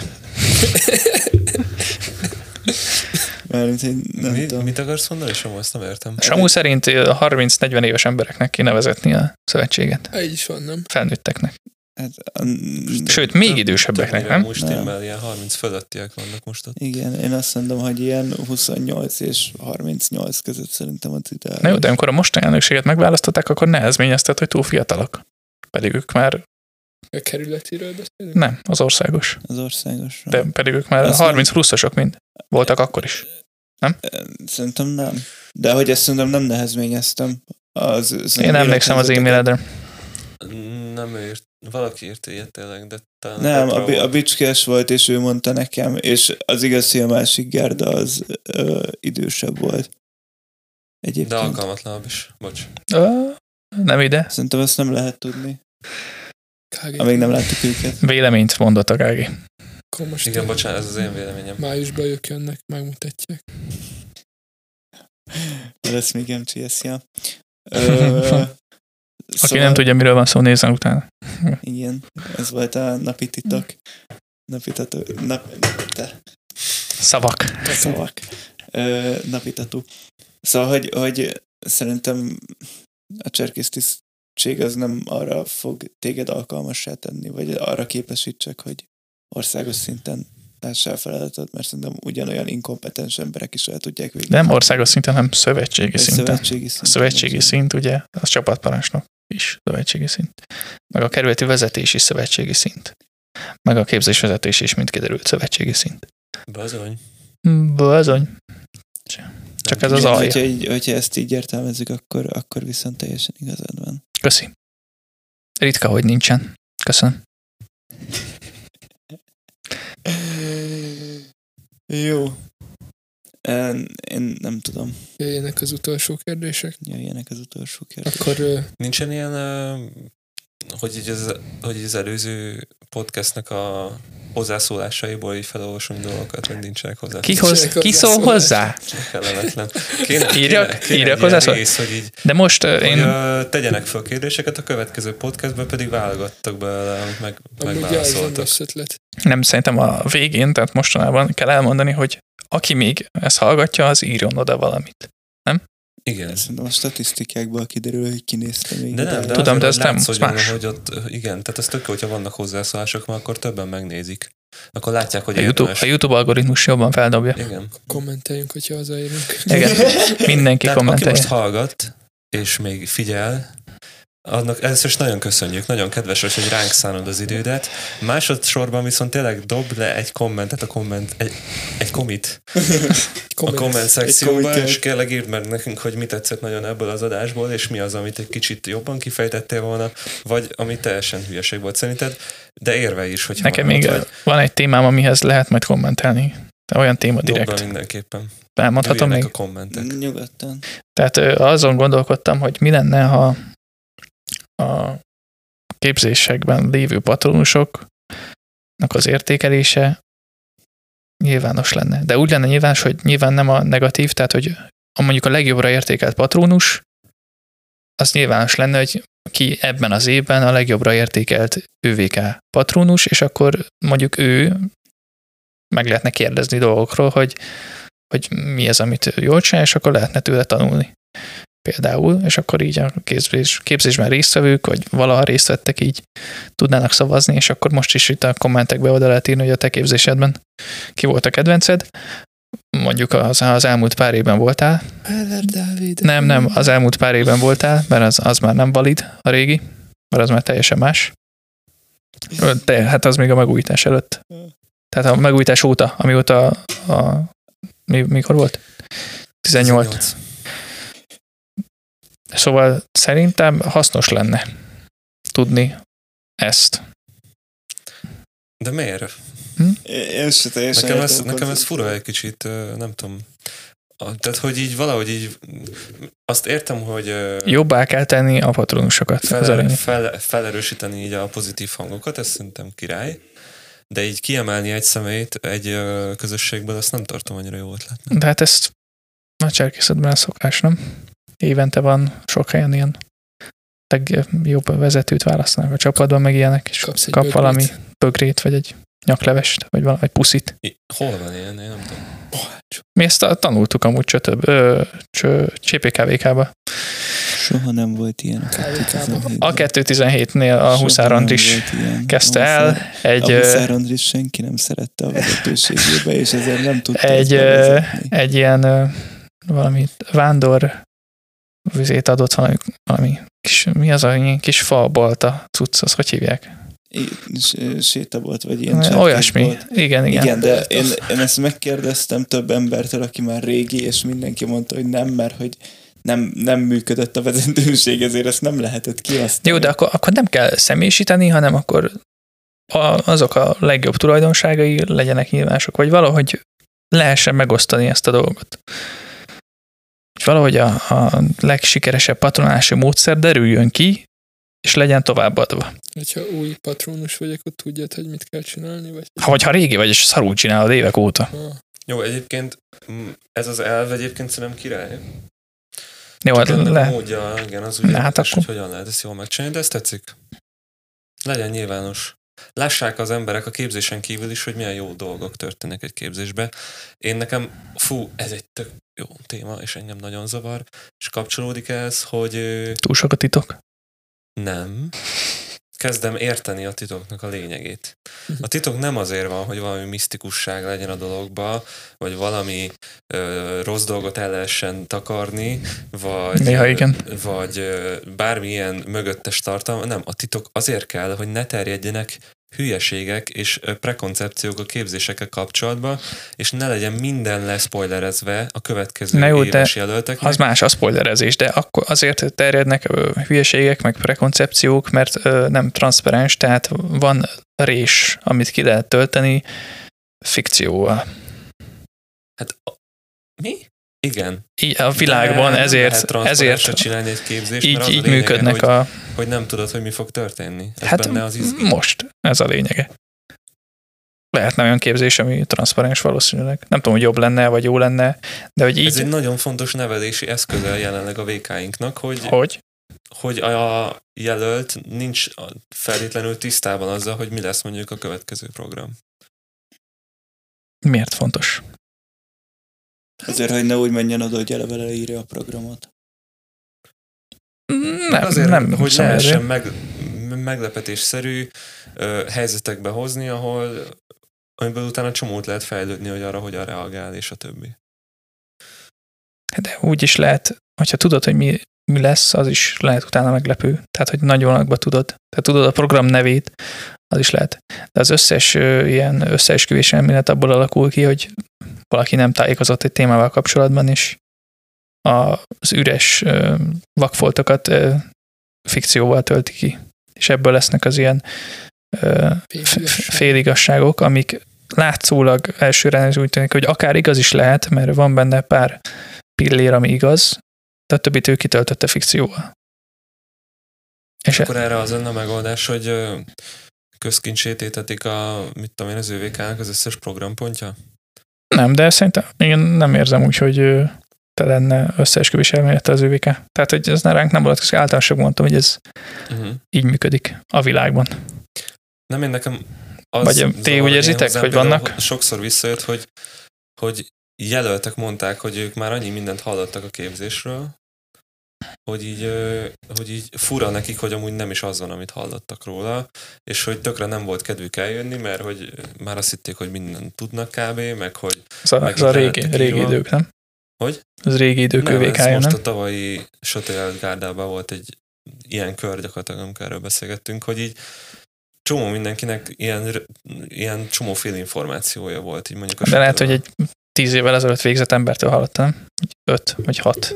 Lehet, de hogy ez attól függetlenül, szóval, hogy én nekem ez azért fáj tényleg, mert hogy vannak jelöltek, akik szerintem mondjuk ezért nem jönnek el, vagy ezért nem motiváltak annyira, mert van egy elképzelésük, hogy amúgy ez egy milyen képzés.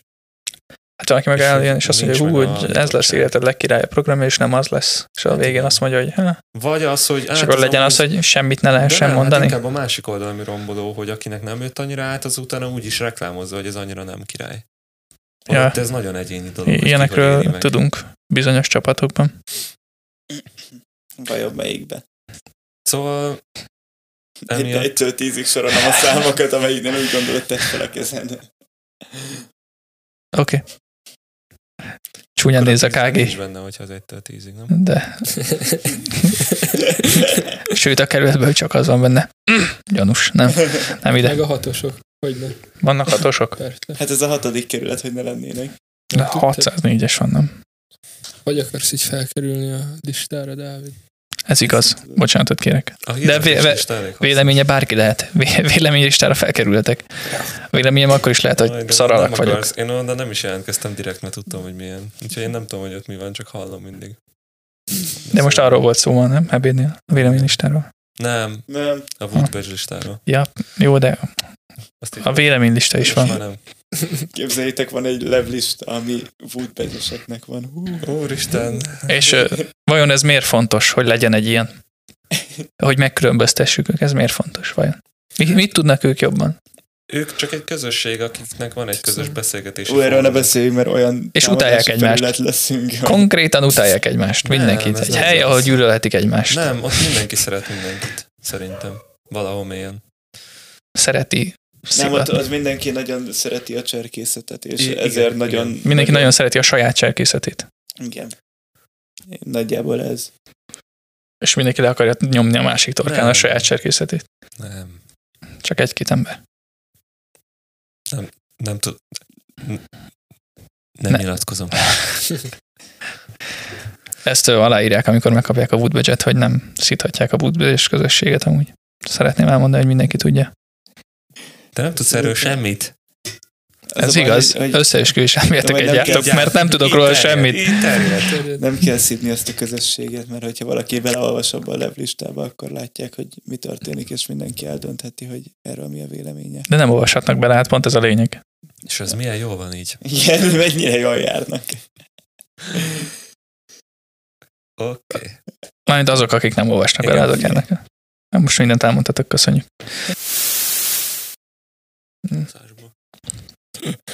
Cserkész modernizáció a következő témánk. Igen. Ez ugye kapcsolódik ehhez a kérdéshez, hogy most mi kell, hogy benne legyen egy próbaanyagban, hogy hogyan tudjuk követni a világváltozását, és hogy vannak szervezetek, amik nem tudják követni a világváltozását, és a cserkészetnek annak kéne lenni, ami tudja, és hogy akkor kellenek ezek az ötleteink, amiket már egymás között jól megbeszéltünk, de most el is mondjuk nyilvánosan, nem? Szabi. Igen. Ja, szóval, hogy ugye beszéltük ezt, hogy kevés, van néhány téma, ami nem annyira használható már a próbarendszerből, itt az útjeleken, meg a karjeleken volt vita, és erre dobtam föl, már más tematikus héten is említettem én ezt, de most itt a szünetben javasoltam, hogy például egy ilyen filmklub lehet ennek a helyére lépnie. Tehát, hogy mondjuk, nem tudom, híres, meg hasznos filmeket nézni, aztán azokról beszélni, hogy ez talán sokkal inkább van helye a próbarendszerbe, ilyesminek. Popkulturális nevelés. Hát, vagy ha nem is a próbarendszerben, de éves szinten, mint program, vagy valami, az fontos szerintem. Tökre valid dolog lenne szerintem. És mondjuk az, hogy követi a haladunk a korral, követjük a technológiai újításokat, igen, filmeket nézünk, stb. De mondjuk a táborban elveszük a gyerektől a telefont? Vagy egy képzőtáborban elveszük a jelöltől a telefont? Hát ugye tudjuk, hogy nem vesszük el. Amúgy szerintem nem is tehetjük meg, hogy elvesszük a telefont. Hol? Jogilag. Nem senkitől most nem veheted el a telefonodat. Általánosságban. Vagy soha nem veheted el senki telefonját. Tényleg? Igen. Én azt hiszem, hogy ez így. Akkor illegálisan működnek azok a táborok, ahol ez történik? Nyilván nem. Szülői beleegyezéssel valószínűleg elveheted egy gyereknek a telefonját, de mondjuk egy felnőtt. Persze, hát beleírják a körlevélbe. Ez jó, ez tegyük föl, hogy jogilag rendben van, hogy elveszik. Én azt mondom, hogy ha nincsen célja éppen, akkor el lehet venni, de pont azt kéne megtanítani, hogy mi a célja egy okostelefonnak. Én azt szeretném, hogy ez benne legyen a cserkészet tudás anyagába. És nem lehet az a célja a cserkésztábornak, hogy 10 napra legalább egy kicsit független legyél ezektől, és rájöjjél, hogy azok nélkül is van élet, és hogy vannak. A cserkésztábornak lehet ez a célja, de az okostelefon célját kell megtalálni, a cserkésztábor célját tudjuk. Tehát az rendben van, hogy nem használjuk, mert szerintem ez is a korunk nagy problémája, főleg a cserkészkorosztályban, mármint, hogy nem a cserkészkorosztályban, tehát nem a cserkészeten belül cserkészkorosztályban, hanem a cserkészek átlagos korosztályában, tehát a fiatalok körében. Ez a szociális média, meg egyéb ilyen telefonfüggőség, ami konkrétan szerintem ki az, aki reggel a telefonjával kezd, és aztán azzal fekszik este. Én. És vettem egy különébresztő órát, és akkor... Én most a digitális jólét funkciót bekapcsoltam a telefonomon, ami, hogy mennyit használom, és hogy valamit lekorlátoztam alkalmazást, a Candy Crush-t, mert képes vagyok elnyomkodni vele mondjuk 2 órát egy nap, és az 2 óra egy napból, ami halálosan sok, rengeteg. És hogy erre ne használja a gyerek a telefonját táborba, de hogyha mondjuk utána kell nézni, hogy hogyan szedjen ki egy kullancsot jól, vagy ilyesmi, akkor nézze meg a telefonján, mert ez tök jó, szerintem. Vagy bármi ilyesmi. Úgyhogy, szerintem mondjuk ez pont azért rossz példa, mert ott jó, van egy csomó máshoz. Példát akartam mondani. De nem vagy tudom. Akkor hogyan kell háromszögeléssel a térképet használni, hogyha ő nem tudja magától, ott van egyedül egy portján, akkor vegye elő a telefonját, és nézze meg, és akkor használja a térképet. Vagy vegye elő a telefonját, és nézze meg, hova kell menni a Google Maps-en. Inkább. Ne? Hát szerintem van ennek tere mindenképpen, meg erre kell edukálni a népet, hogy megtanulják használni, de szerintem egy cserkésztábor az pont egy olyan dolog, ahol a telefonhasználatnak szinte semmi létjogosultsága. Szerintem ez tök jó, ez rendben van, de szóval a cserkész tudásanyagban legyen, hogy az életedbe hogyan használod jól a telefonodat, és hogy mik a veszélyei, hogyan esel bele egy csapdába a neten, vagy hogyan lopják el a fiókodat, vagy hogyan leszel vírusos, mire ne kattints rá, mire kattints rá, hogyan keres normálisan, hogy ezt eszközként tudják használni a telefont, és ne a függőség tárgyaként, meg ne csak szórakoztató eszközként, hanem ki tudják használni azt, amire hasznosan lehet használni. Ez tök jogos, és szerintem ennek van is helye, méghozzá nem az erdőbe, hanem mondjuk egy portján, vagy egy vagy csak simán, programon, vagy egy külön képzésen. Egy őrsin is lehetne szerintem. Vagy egy őrsin lehet, igen. Csak hogy legyen benne témája. Szerintem a próbaanyagban, vagy hát a tudásanyagban, amit át kell adni. Igen, abszolút. Hát vagy social media, internet. Például, mert mindenki fog vele találkozni, a szülők valószínűleg nem fogják, kevés szülő fogja felvilágosítani a gyerekét, valószínűleg. Hát meg sokszor vagy nem jól, vagy csak eltiltja. Ha eltiltja, akkor megnézi másnál, és akkor elkezd majd letölteni vírusokat, meg ilyenek. Ja, Szabi kezdte elmondani szerintem azt, hogy sokszor a gyerek jobban tudja, mint igen, a szülő. És mindig erre hivatkozunk. És ezzel ki is tudja kerülni a szülőt egy csomó kérdésben, igen. Amiben lehet, hogy jó lenne, ha lenne felügyelet amúgy a gyereken, igen. Akik meg tudnának lenni ez a pár évvel idősebb vezetői korosztály, ki tudna benne segíteni. Igen, meg szerintem egyébként a mi generációnk az, aki ezt jelenleg talán a legtisztábban látja ezeket a vírusokat, vagy hogy hogyan kattintsunk vírusos linkre, vagy hogy mi az, ami ilyen érzékenyebb dolog. Szerintem talán mi vagyunk azok, akiknek ebben van felelőssége, mert szerintem a mi szüleink, vagy a mi fölöttünk kettővel lévő, vagy egy ők rákattintanak és elküldik. Én múltkor beestem egy ilyenbe. Nem is állta. A Facebook hirdetés jött szembe, egyébként az már egy nagy fekete, vagy mi ez, piros felkiáltójel kéne, hogy legyen, hogy Facebook hirdetésre nem kattintasz rá, de hogy egy ilyen automata kereskedő bot csomagra kattintottam rá, ami elvileg valami kvantum számítógépes technológián működik, és én mostanában csomó ilyesminek olvasok utána. És valószínűleg ezért talált meg. És ezért valószínűleg ez, igen, épp hogy nem szembe jött a Facebookon, és tökre rákattintottam, meg regisztráltam, meg kíváncsi voltam, hogy ez mi. Tehát még az adataidat is elvitte? Gyakorlatilag igen, és azt képzeld el, hogy rögtön fölhívtak utána egy ilyen londoni számon, hogy ők majd segítenek nekem most setupolni a felhasználómat, és akkor ott abban a pillanatban tudtam, hogy ez kamu, és akkor ott felvettem, és beszélgettem a nővel, és akkor adtam egy ilyen 20 percig nagyjából így a vicceset, hogy jó, oké, akkor csináljuk, és akkor amikor odavitt volna, hogy na most akkor fizessek, és adjam meg az adataimat, akkor mondtam neki, hogy hát el vagyok bizonytalanodva, nem tudom, hogy ez biztos, vagy hogy gyűjtöm a pénzt, és házra szeretném költeni, és akkor kíváncsi voltam, hogy még így is meg akar győzni, meg hogy a gyerekemre költeném inkább, és nem akarta, hogy arra költsem, szóval... Ja, hát ez kedves tőle. Vannak ilyen videók, ahol hackerek meghackelik a szkemmereket. Azok ja. Nagyon viccesek. De hogy én most pont láttam több cserkésznél is, hogy vírusos lett a fiókja, bejelölgetett engem, meg ez ilyen 18-9 éves cserkész, vírusos lett a fiókja, vagy ellopták a fiókját, mert idősebb cserkész, vagy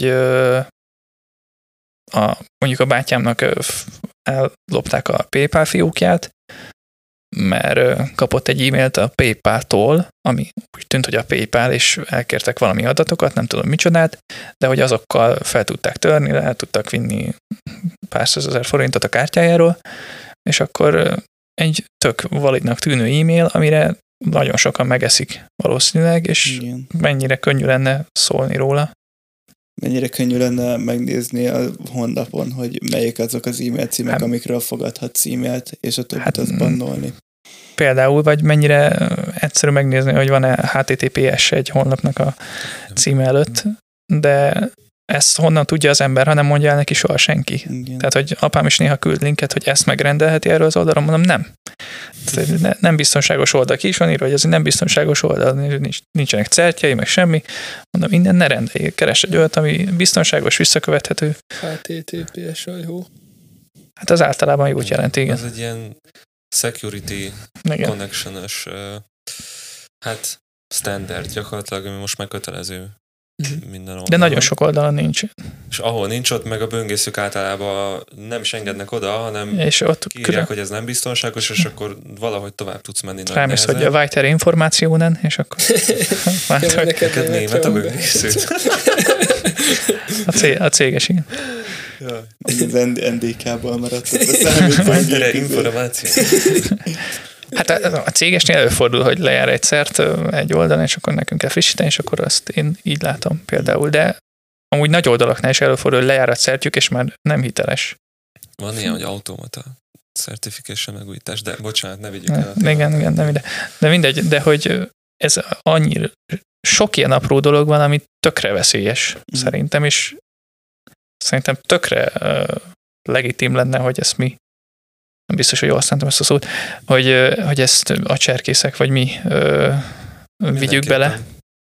Mert hogy hát amúgy szerintem az iskolába kéne oktatni, de nyilvánvaló, hogy ez nem fog megtörténni. És akkor ez egy olyan dolog, ami vel szerintem nekünk lépést kell tartanunk. Csak ez a baj, hogy annyi mindennel kéne lépést tartanunk az iskola helyett. Amúgy.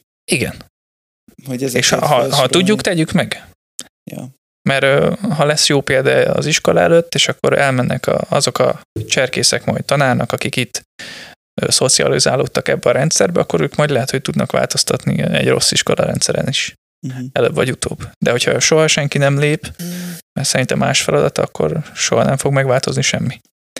És ebben mi tudnánk lépni, és lehet, hogy akkor el tudnánk hagyni ahogyan véd ki a felülről való késelést a tananyagból, és akkor bele lehetne tenni, hogy hogyan véd ki a vírust az interneten. Lehet, hogy igen, hetente többször találkoznak vírussal, az mint felülről késeléssel. Szerintem úgy. Attól függ, hogy Harlembe jönnek, ugye, de ott is alulról késelnek. Mindenki alulról késel, ezt mindenki tudja. Ja. Kivéve a gyilkosos filmekből, nem. Igen. De ja, ez fontos lenne valahogy belevinni. És... De akkor erre ki kéne dolgozni valami tematikát, mert ez, vagy nem tudom, hogy van-e erre bármi. Szerintem szövetségi szinten kéne. Szövetségi szinten egyébként vannak ilyen videók most, hogyha megnézed. Jó, de szövetségi szinten kéne elindítani, hogy a kerületi szinten legyen ennek egy felelőse. Minden kerületi szinten legyen egy felelőse. Mm-hmm. Írja az országos elnökség kukascserkészet. Vagy a véleménylistára. Oda ne írja. Na, bocsánat, ezt hozzá akartam fűzni, hogy fel lehet kerülni a véleménylistára, de az, hogy onnan produktív döntés, vagy bármilyen előkészítés kijöjjön, én olyat még nem láttam. Mert az csak véleményekről szól. Az egy ilyen hely, ahol... De ezt megírom, egy e-mailt írni, az eltűnik. Azt nem fog belekapaszkodni. Hát igen, naponta ilyen 50 e-mailt kapnak kell. Valószínűleg, amiből 80%-át azt küldi, aki a véleménylistán a három ember trollkodik. Gondolom. Nem biztos. Nagyon rá vagy kattanva erre a véleménylistára. Nem biztos. Nem mindegy, de biztos, mindig van egy hangos kisebbség, aki nem én vagyok, de lehetnék. Meg szeretnél is lenni. Nagyon szeretnék az lenni. Ja, én a hangos kisebbség elleni kisebbség szeretnék lenni, aki egyedül van. Ez minden vágyam. De jó, hát akkor térjünk vissza. Vagy megint elkezdi a hatker, csinálni valamit jól, és majd átveszik. Na, inkább. Na, ez proaktív. Ezt adom. Csináljuk ezt. Inkább beszélj arról, hogyan lehet jól keresni. Ja.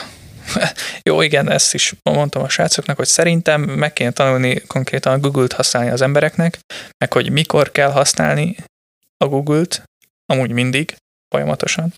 Tehát, hogy mielőtt írsz az őrsvezetődnek, hogy mi baj az SSD-mnek, azelőtt írd be.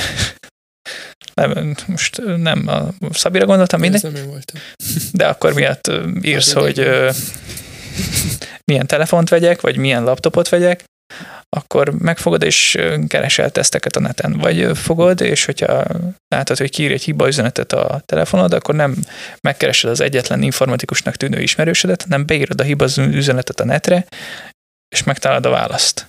Ha tönkre megy a mosógépet, beírod a netre, és megtalálod a választ. Tehát mindenre megtalálod a választ a neten, valószínűleg. 99,9%-ban megtalálod rá a választ. Csak van, amikor tudni kell, hogyan keres. Hogyan kell kulcsszavakat használni, milyen kulcsszavakat kell használni. Esetleg kéne tudni angolul, hogy hogyan néz ki az a kulcsszó, és akkor megtalálod egy angol oldalon. Vagy megtanulni használni a Google fordítót, ez is egy nagy... Megtalálod, például lehet, hogy nem mindenki tudja, hogy van a legtöbb telefon, már önmagában tudja, hogy ráviszed a kamerát egy idegen szövegre, és lefordítja neked élőbe a kamera, és kiírja magyarul, hogy mi van odaírva tükörfordításba. Ha nem tudja a telefonod, akkor letöltöd a Google fordító alkalmazását, amit képes rá. És azt tudja. És ha most van egy oldal angol szöveged, akkor nem kell begépelned, mondjuk papíralapon van, fölé viszed a telefonodat a kamerával, és kiírja neked, hogy mi van odaírva magyarul. Nyilván Google fordító szinten, de már is közel vagy hozzá. Szóval... Ctrl-C, Ctrl-V-zni megtanulsz, ez is egy De hogyha papíralapon ki van nyomtatva, nem tudod bekoncentrálni. Vagy egy használati utasítás van egy fokrémhez, és szeretnéd megtanulni. Szeretnéd megtudni, hogy hány fogadon használhatod naponta hányszor, vagy nem tudom, tök mindegy.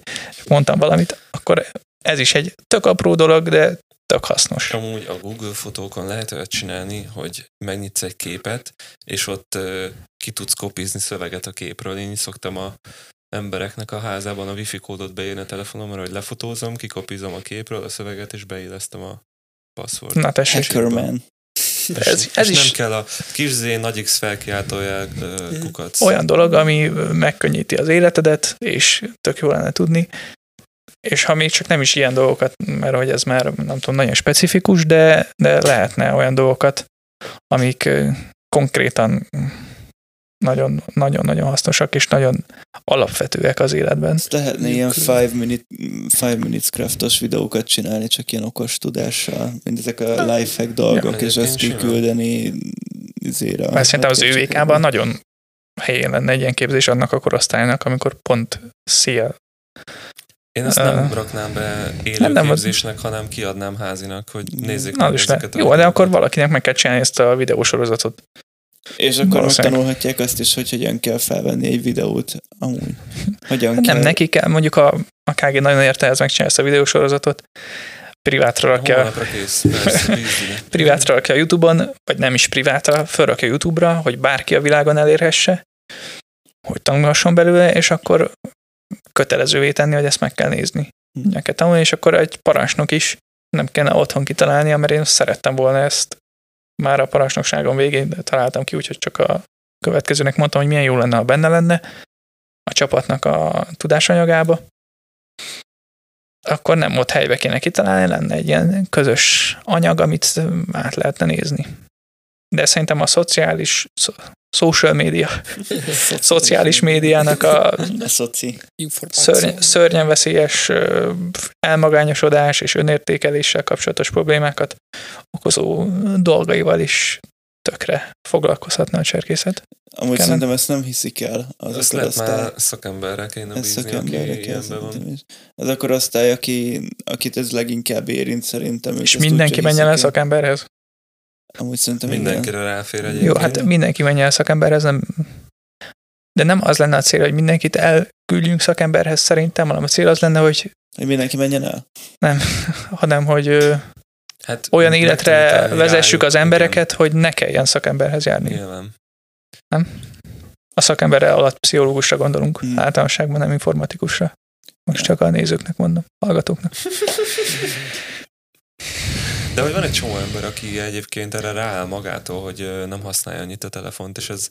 De mikor? És hogy a telefon azt szerintem az pótcselekvés. Lehet, hogy ráállsz 25 évesen, de előtte napi 6 órát elvertél rá 15 évesen. Tehát van célod, dolgok érdekelnek téged, és ez nem feltétlenül a telefonodban van, mert szerintem ez akkor veszélyes, hogyha valamit pótolsz ezzel a cselekvéssel, hogy mondjuk nincs elég önbizalmad, vagy nincs valami normális hobbid, vagy utálnak a haverjaid, és akkor ezért csinálsz egy olyan Instagram profilt, vagy inkább nézegetsz olyan Instagram profilokat, amiktől jobban érzed meg, hogy hú, embereknek de jó, meg őnek ide menő dolga van, és hogy ezzel töltöd a napodat. És hogy ez, én azt gondolom, hogy ez egy ilyen, tehát ez egy pótcselekvés, aminek a gyökere nem ez, tehát nem az a fő probléma, hogy te elkezded social médiát használni, hanem hogy alapból nem vagy olyan szinten emberi. Nem baj, hogy használod, hanem hogy mennyit használod, és hogy igen, van-e benned egy késztetés, tehát függőség. Tehát, hogy konkrétan azt érzed, hogy elő kell venned a telefont, meg kell nyitnod, rá kell kattintanod a Facebook ikonra, megnézni az értesítéseidet, pörgetni 3 percen keresztül a feedet, vagy megnyitni az Instát, vagy megnyitni a Snapchatet, amit nem használok és nem értek hozzá. TikTokom sincs, szerencsére talán. A TikTok állítólag nagyon izgalmas és nagyon jó, ezért most éppen a legjobb időrabló a világon. Tehát, hogy olyan könnyű vele eltölteni nagyon sok időt, úgyhogy észre se veszed, mert sok kicsi falat. De és hogy... nagyon vicces videók vannak benne. Ennek a kedvencem, amikor egy ilyen majom kibont csomagokat, és most tök cuki. Ne reklámozzad most nekem itt ezt a fertőt. Ez mennyire rossz. De, na, és ez a lényeg, hogy önmagában nem rossz ez a dolog, csak hogyha ezzel töltöd ki azt az idődet, amit a saját magad fejlesztésre is mondjuk használhatnál, vagy a saját életednek a fejlesztésére, az van elcseszve. Hogyha te szórakozásból napi 5 percet, amikor éppen ülsz a WC-n pörgeted a TikTokot, akkor szerintem... De nem ez a... egy szót akartam, ami nem jut eszembe, de hogy... Nem ez az átlag. Igen. Nem ezt a szót akartam, de hogy nem... Standard. Ez. Tehát nem ez a standard, hogy ez történik a fiatalokkal, hanem folyamatosan. Tehát bemész a kocsmába, aztán 80 használják. Jó, ez most egy ilyen boomer szöveg, de... De tényleg ez történik, meg akarva akaratlanul én is ránézek sokszor. És most jó, hát, egy fiatal hölgy ismerősöm azt mondta, hogy konkrétan depis lett attól, mert hogy olvassa az Instát, és azt mondja, hogy én nem tudok ilyen magvas dolgokat kiírni. És hogy ettől érezte rosszul magát. Ettől érezte szarul magát, hogy követ valakit, aki kiír valami okosakat, és ezért utána szarul érezte magát. Ilyen van. De ez jó. Ez egy olyan szorongásfajta, ami arra épül, hogy az ember mindig összehasonlítgatja magát másokkal.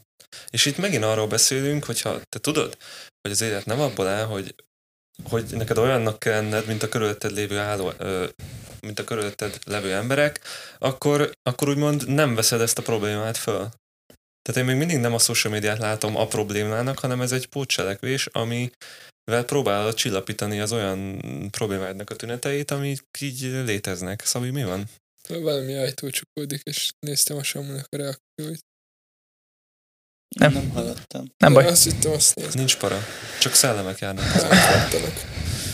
Ja, de szerintem az például nagyon erős szemfelnyitó képesség hatása lenne, hogyha például az emberek tudnák, hogy hogyan kell megnézni, hogy mennyi képernyő idejük van a telefonon, vagy mennyit használták aznap a telefont. Durva. Na, most akkor szerintem nézzük meg itt most, hogy mennyit használtuk, és akkor mondjuk be, hogy mennyit használtuk.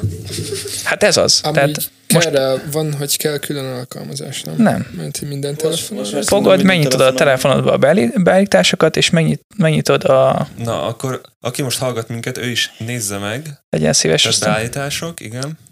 Igen, és bemész, van, hogy digital well-being, vagy digitális jólét, vagy digitális egyensúly. Én biztos, hogy mindenhol van. Digital Wellbeing and Parental Controls. Aztán. Igen. Nem tudtam, hogy van ilyen, nem. Digital Wellbeing, oké. Okay. Jó.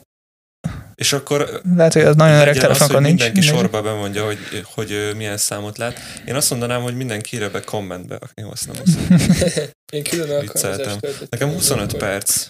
Egy ideig néztem, de... Ez a mai képernyőidőd, 25 perc. Igen. Na, tessék, elmondom, nekem 2 óra. YouTube 2 perc, Messages 2 perc, Facebook 14 perc. Nekem 2 óra, és ebből 1 óra 4 perc Candy Crush. Az kemény. De az kemény. Az a 2 óra se vész. És 43 perc YouTube, de most ebben benne van az, hogy hallgatsz valamit. Hogy úgy Candy Crush-ezek, hogy közben kis ablakba megy a YouTube fönn a Candy Crush fölött.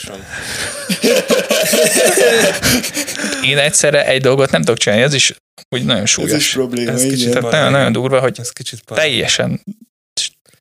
Tehát, hogy jó, én nekem ez a 25 perc ez azért van, mert... A gépnél voltál. Mert már egészen találkoztál emberekkel. Vendégség volt, így van. Voltam, és vendégségben voltam, de egyébként egy átlagos napon színen... Vissza tudod nézni, hogy mennyi. Több hétre visszamenőleg is. Nekem 1 óra 38 perc a mai nap, ebből fél óra e-mailezés. De ugye te is vendégségben voltál most, igen. Meg podcastelsz, de ha egy olyan nap, amikor egész napoton vagy... 1 óra 40 perc. Hát én még az első karantén hullámban néztem, akkor ilyen 6 óra felé ment. Na. Azok kemények voltak. Tehát, és szerintem ez tök átlagos, a 6 óra. Napi 6 óra képernyőidő. Nekem is ilyen napi 6 órát ér, de tök érdekes a statisztika, hogy amelyik napokon nem dolgozok. Ott fele annyit se használom a telefonomat, még amikor dolgozok, ja. Mert unatkozol, és a munkahelyeden is nézed a telefont, vagy a telefonon dolgozol? Szerintem a munkához is használom. Akkor ezt igen, azt figyelembe kell venni, persze. Viszont biztos van olyan, amikor ránézek, nem tudom, fél óránként. Jó, ezt mindenkinek javasoljuk, hogy... Na jó, én nekem a Teams az 3 óra konkrétan ezen a héten, mert nekem a munkámhoz kell a Teams, és azon nézem. Jó, persze, de most egy 16 éves ember, az nem biztos, hogy dolgozik, és nem biztos, hogy arra használja, de mindenkinek javaslom, hogy nézd meg, mennyit használja, és ha úgy érzi, hogy elcseszi az életét, azzal, hogy több órán át nézi a telefonját, akkor lehet, hogy... Én amikor egyetemre jártam, akkor volt ilyen, hogy tanulási helyett mindig YouTube videókat néztem, és egyszer visszanéztem a telefonomon, hogy ilyen átlag 4 órát néztem egy nap csak YouTube-ot. Ja. És akkor így elszomorodtam. De én simán nézek annyit minden nap.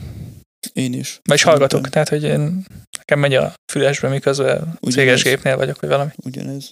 Jó, én konkrétan ott ültem egy fotelbe, és néztem a YouTube videókat, és ennyi volt. Tehát, de erre nem vagyok képes, nem hogy csak azt csináljam. Ez nekem sem működik. Én csak erre vagyok képes. De ez is már para. Tehát, hogy az, hogy az ember nem képes egy dolgot csinálni egyszerre, mert az már kevés. Az ilyen, azt hiszem, dopaminfüggőség, vagy a dopaminnal van kapcsolatban, igen, hogy igen. Nem elégít ki az, hogy már csak a telefonodat csak játszol, és nem hallgatsz közbe valamit, vagy csak hallgatsz, és nem játszol közbe. Igen. És konkrétan ezért veszik el az olvasás is valahol, mert az sem, tehát hogy mondjuk én úgy akarok olvasni, hogy közben tudjak YouTube videót hallgatni. De ez nem lehet, mert nem tudok mind a kettőre figyelni, de itt hátul az agy törzsembe, itt a nyakamnál így bizsereg van, amikor elkezdek olvasni, és nem megy közbe valami. Amúgy ez nem az ADHD, vagy valami. Nem tudom, de most vettem egy könyvet, és nagyon nehéz. Tehát, hogy megerőszakolom magamat, hogy ezzel foglalkozzak, és mondjuk ne Candy Crush-hozzak. Ez nagyon hosszú téma, erről végtelenségre lehetne beszélni, hogy a szokás kultúra, vagy hogy a szokásoknak a hatalma az mennyire erős, és hogy nyilván, hogyha ezt csinálod, akkor... Nekem, de van egy jó kérdésem, van valami szokásotok, amit cserkésztáborban csináltok, és ugyanolyan, mint a telefonozás a hétköznapokban, és muszáj minden táborba csinálnotok ezt mondjuk minden nap.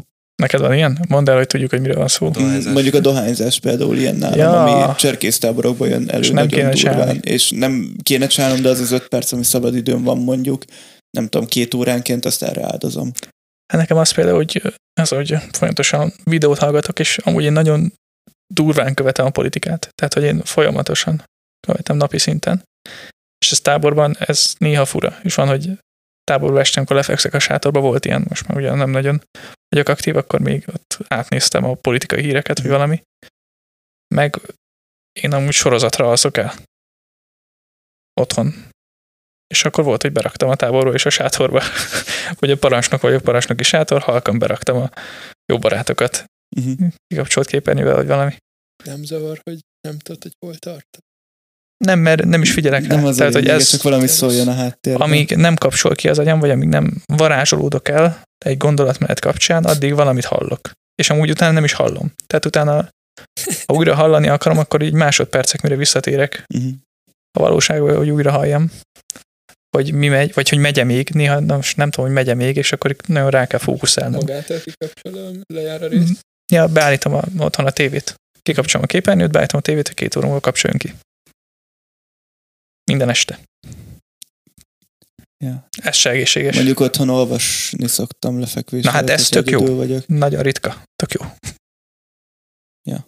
De elvileg amúgy az is rontja az alvásnak a minőségét, ha képernyőt nézel el alvás előtt. Igen, ilyen 2 óra, utolsó 2 órában nem ajánlják, de kitartja be. Szóval többieknek van esetleg valami ilyen cserkésztábori szokás, ami hasonlóan para, mint ez. Nekem most gondolkoznom kell. Nekem most a legutóbbi sötebe volt az, hogy én is kb. Minden nap dohányoztam. De az fura volt, mert én úgy sosem... De KG nem is dohányzik. Ez az, tehát, hogy megrontottam, meg az emivel megrontottam. Annyira jól esett, hogy így kimentem néha, és akkor tényleg ott az kicsit ilyen, az ilyen stressz kezelés volt a részemről szerintem. Ja. De hogy utána meg azóta se igazából, csak ott akkor minden nap. De van egy általánosabb is szerintem, csak még nem jut eszembe. A magad elé bambulás. Azt nagyon sokszor csinálod táborokban, jogos. Vagy hát amikor... Igen, mert meghal a lelke kicsit belül. Az agyam, és így muszáj egy kicsit, hogy csönd legyen. És amikor csönd van körülöttem, akkor én is csöndben vagyok, és csak nézek. Igen, ez jogos. A Szabinak van a telefonján a golfos játék. De hát ez már régen nincs, már túl melegszik tőle, úgyhogy... Ez egy új telefon. Igen, most... De most fog venni, mert az infláció magas. Igen. Ezt meséld el, szerintem.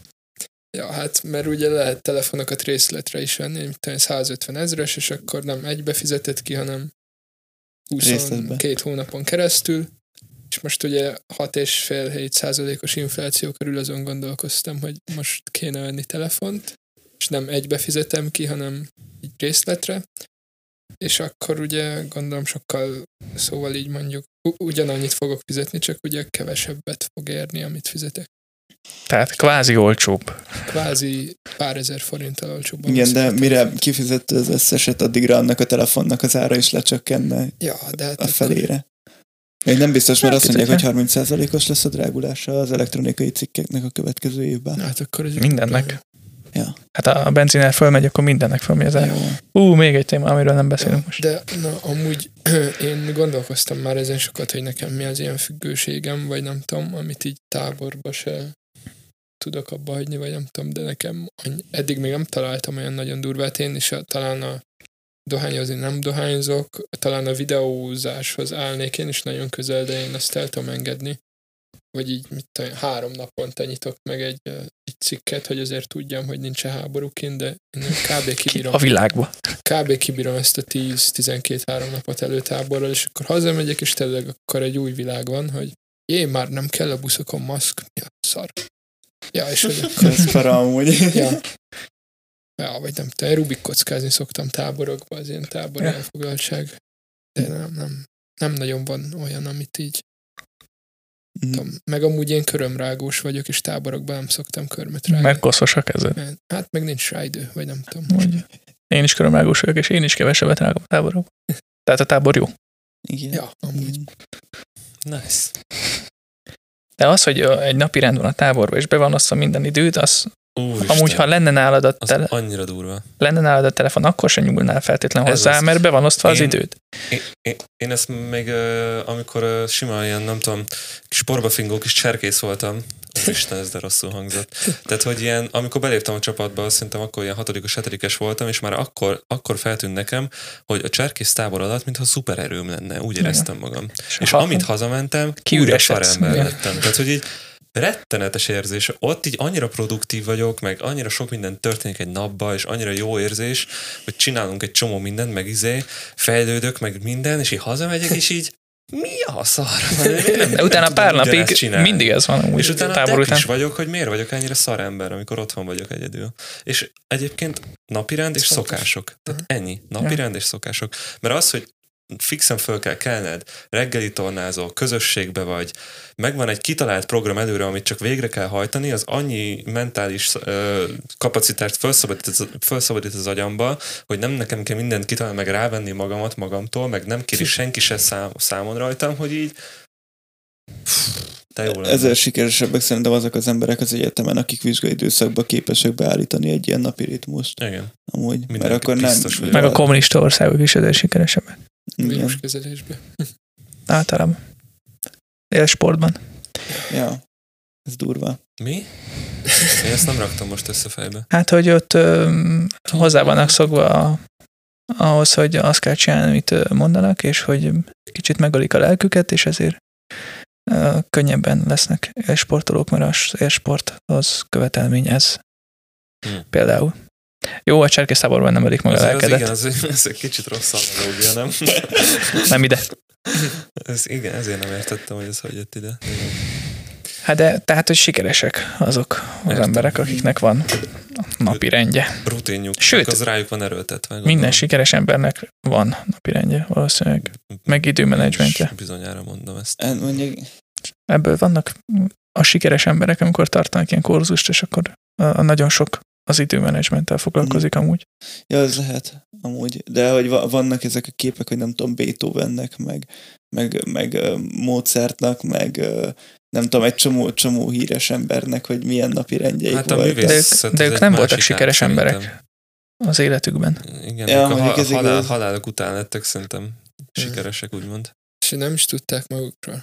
De rossz lehet. Igen, az tök kellemetlen. Ja, Mozart lehet, hogy pont sikeres volt életében is. Meg szerintem Beethoven. Egy nagyon nagy világi életet élt Mozart, azért volt sikeres. Nagy világi életet élt Mozart. Igen. Nem tudtál. Na jó, nem tudom, nem voltam ott. Ő találta ki a Mozart kuglit. És szerintetek ez a Covid, meg online élet, ez most...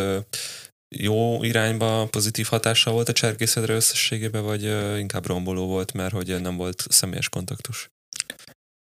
Teljesen behatárolhatatlan nekem. Hát szerintem mondjuk a csapatodon mit látsz? Egy csomó dologba fejlődtünk ez alatt az idő alatt, nagyon jó vezetőségi közösségünk lett ez alatt az idő alatt, viszont a háttér dolgokkal meg nem haladtunk úgy, ahogy lehetett volna pont emiatt. Szóval most van egy jó vezetőségi közösségünk, Viszont mondjuk, nem tudom, nincsen annyi örsünk, mint amennyi lehetne a Covid miatt. Uh-huh. Tehát egy ilyen teljesen visszás. Nekem uh-huh. ez. De szerintem azt is jól követte le, vagy jobban követte le a cserkészet. Azt, hogy a online térbe kell vonulni, mint mondjuk az iskola. Uh-huh. De mivel követte le jobban? Hát az online őrsik talán sikeresebbek voltak, mint az online oktatás. Mondjuk kevesebb ember nyilván, de hogy... Hát meg nem tudom, hogy... Meg a cserkész korosztály jobban képben volt alapban ezekkel az online térben működő alkalmazásokkal, amikkel meg lehet tartani egy online őrsit, mint mondjuk egy 65 éves ja. tanárnén. Ez lehet, igen. Abszolút. És ezek olyan előnyök, amiket ki kell használnunk, és nem az iskolával szemben, hanem az iskolával párhuzamosan, tehát az iskola mellett. Vagy kiegészítve a munkájukat valószínűleg. Sőt, szerintem amúgy hosszú távon nagyon sokat profitáltak a képzéseink abból, hogy tudunk online. Látjuk, hogy lehet online is tartani képzést, és van olyan képzés, ami hogyha eléggé meg van szervezve, akkor működik online formában. Mondjuk a sattöhivatást tisztázó hétvége, azt szerintem telibe egy ilyen dolog volt, ahol lehetett keverni az elemeket, vagy rájöttünk, hogy mi az, ami működik uh-huh. online, és mi az, ami nem.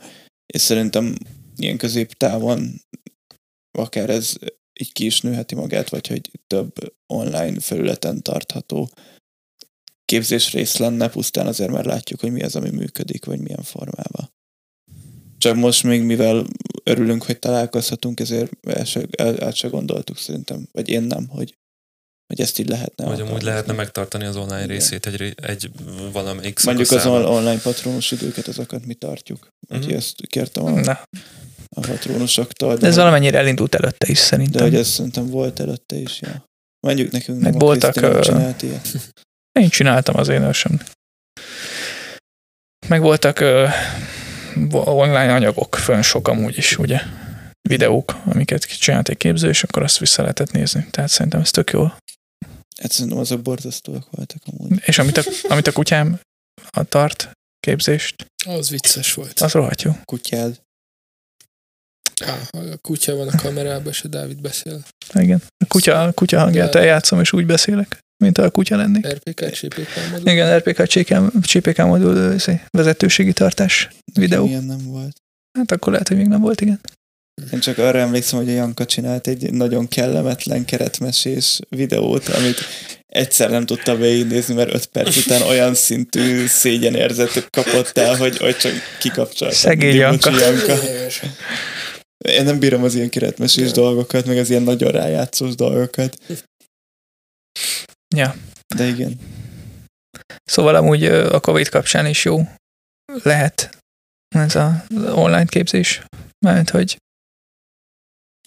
a Covid is egy olyan dolog, meg hír, ami tudás az interneten, amiről nehéz tájékozódni, és jó lenne, ha tudnánk, hogyan kell tájékozódni jól dolgokról, vagy mit kell elinni, meg mit nem kell elinni. És nagyon sok dolog van, amit könnyű elhinni, mert beszéltünk már ezekről a konteukról, mert hihetőnek tűnnek, de nem biztos, hogy hiteles, és hogyan kell hiteles információkat megtalálni az interneten, szóval nagyon sok tere van itt még a digitális dolgoknak, amiket nagyon el kéne kapnunk a grabancukat. Nagyon durva. Hogy a Covid-dal kapcsolatban milyen konteók voltak, meg vannak, és hogy hogyan terjednek az elhírek. Erről nem szabad beszélni, mert ez megosztó. Hát igen, van akinek az elhír, hogy ez most létezik. Igen, tehát, szóval azért mondtam, hogy... Van akinek meg az ellenkezője, szóval, hogy szerintem ez is érdekes. Megálmodtam, hogy erről fogunk ma beszélni. Ja, mert ez mindig szóba kerül. Igen. Erről szól a világ most. Jelenleg. Ja. Nem tudom, hogy az ilyen szintű fejlesztés, mert erre a digitális világra való nevelése az embereknek, ez szóval ezt hogy lehet jól megvalósítani? Meg ki van eléggé képbe ehhez?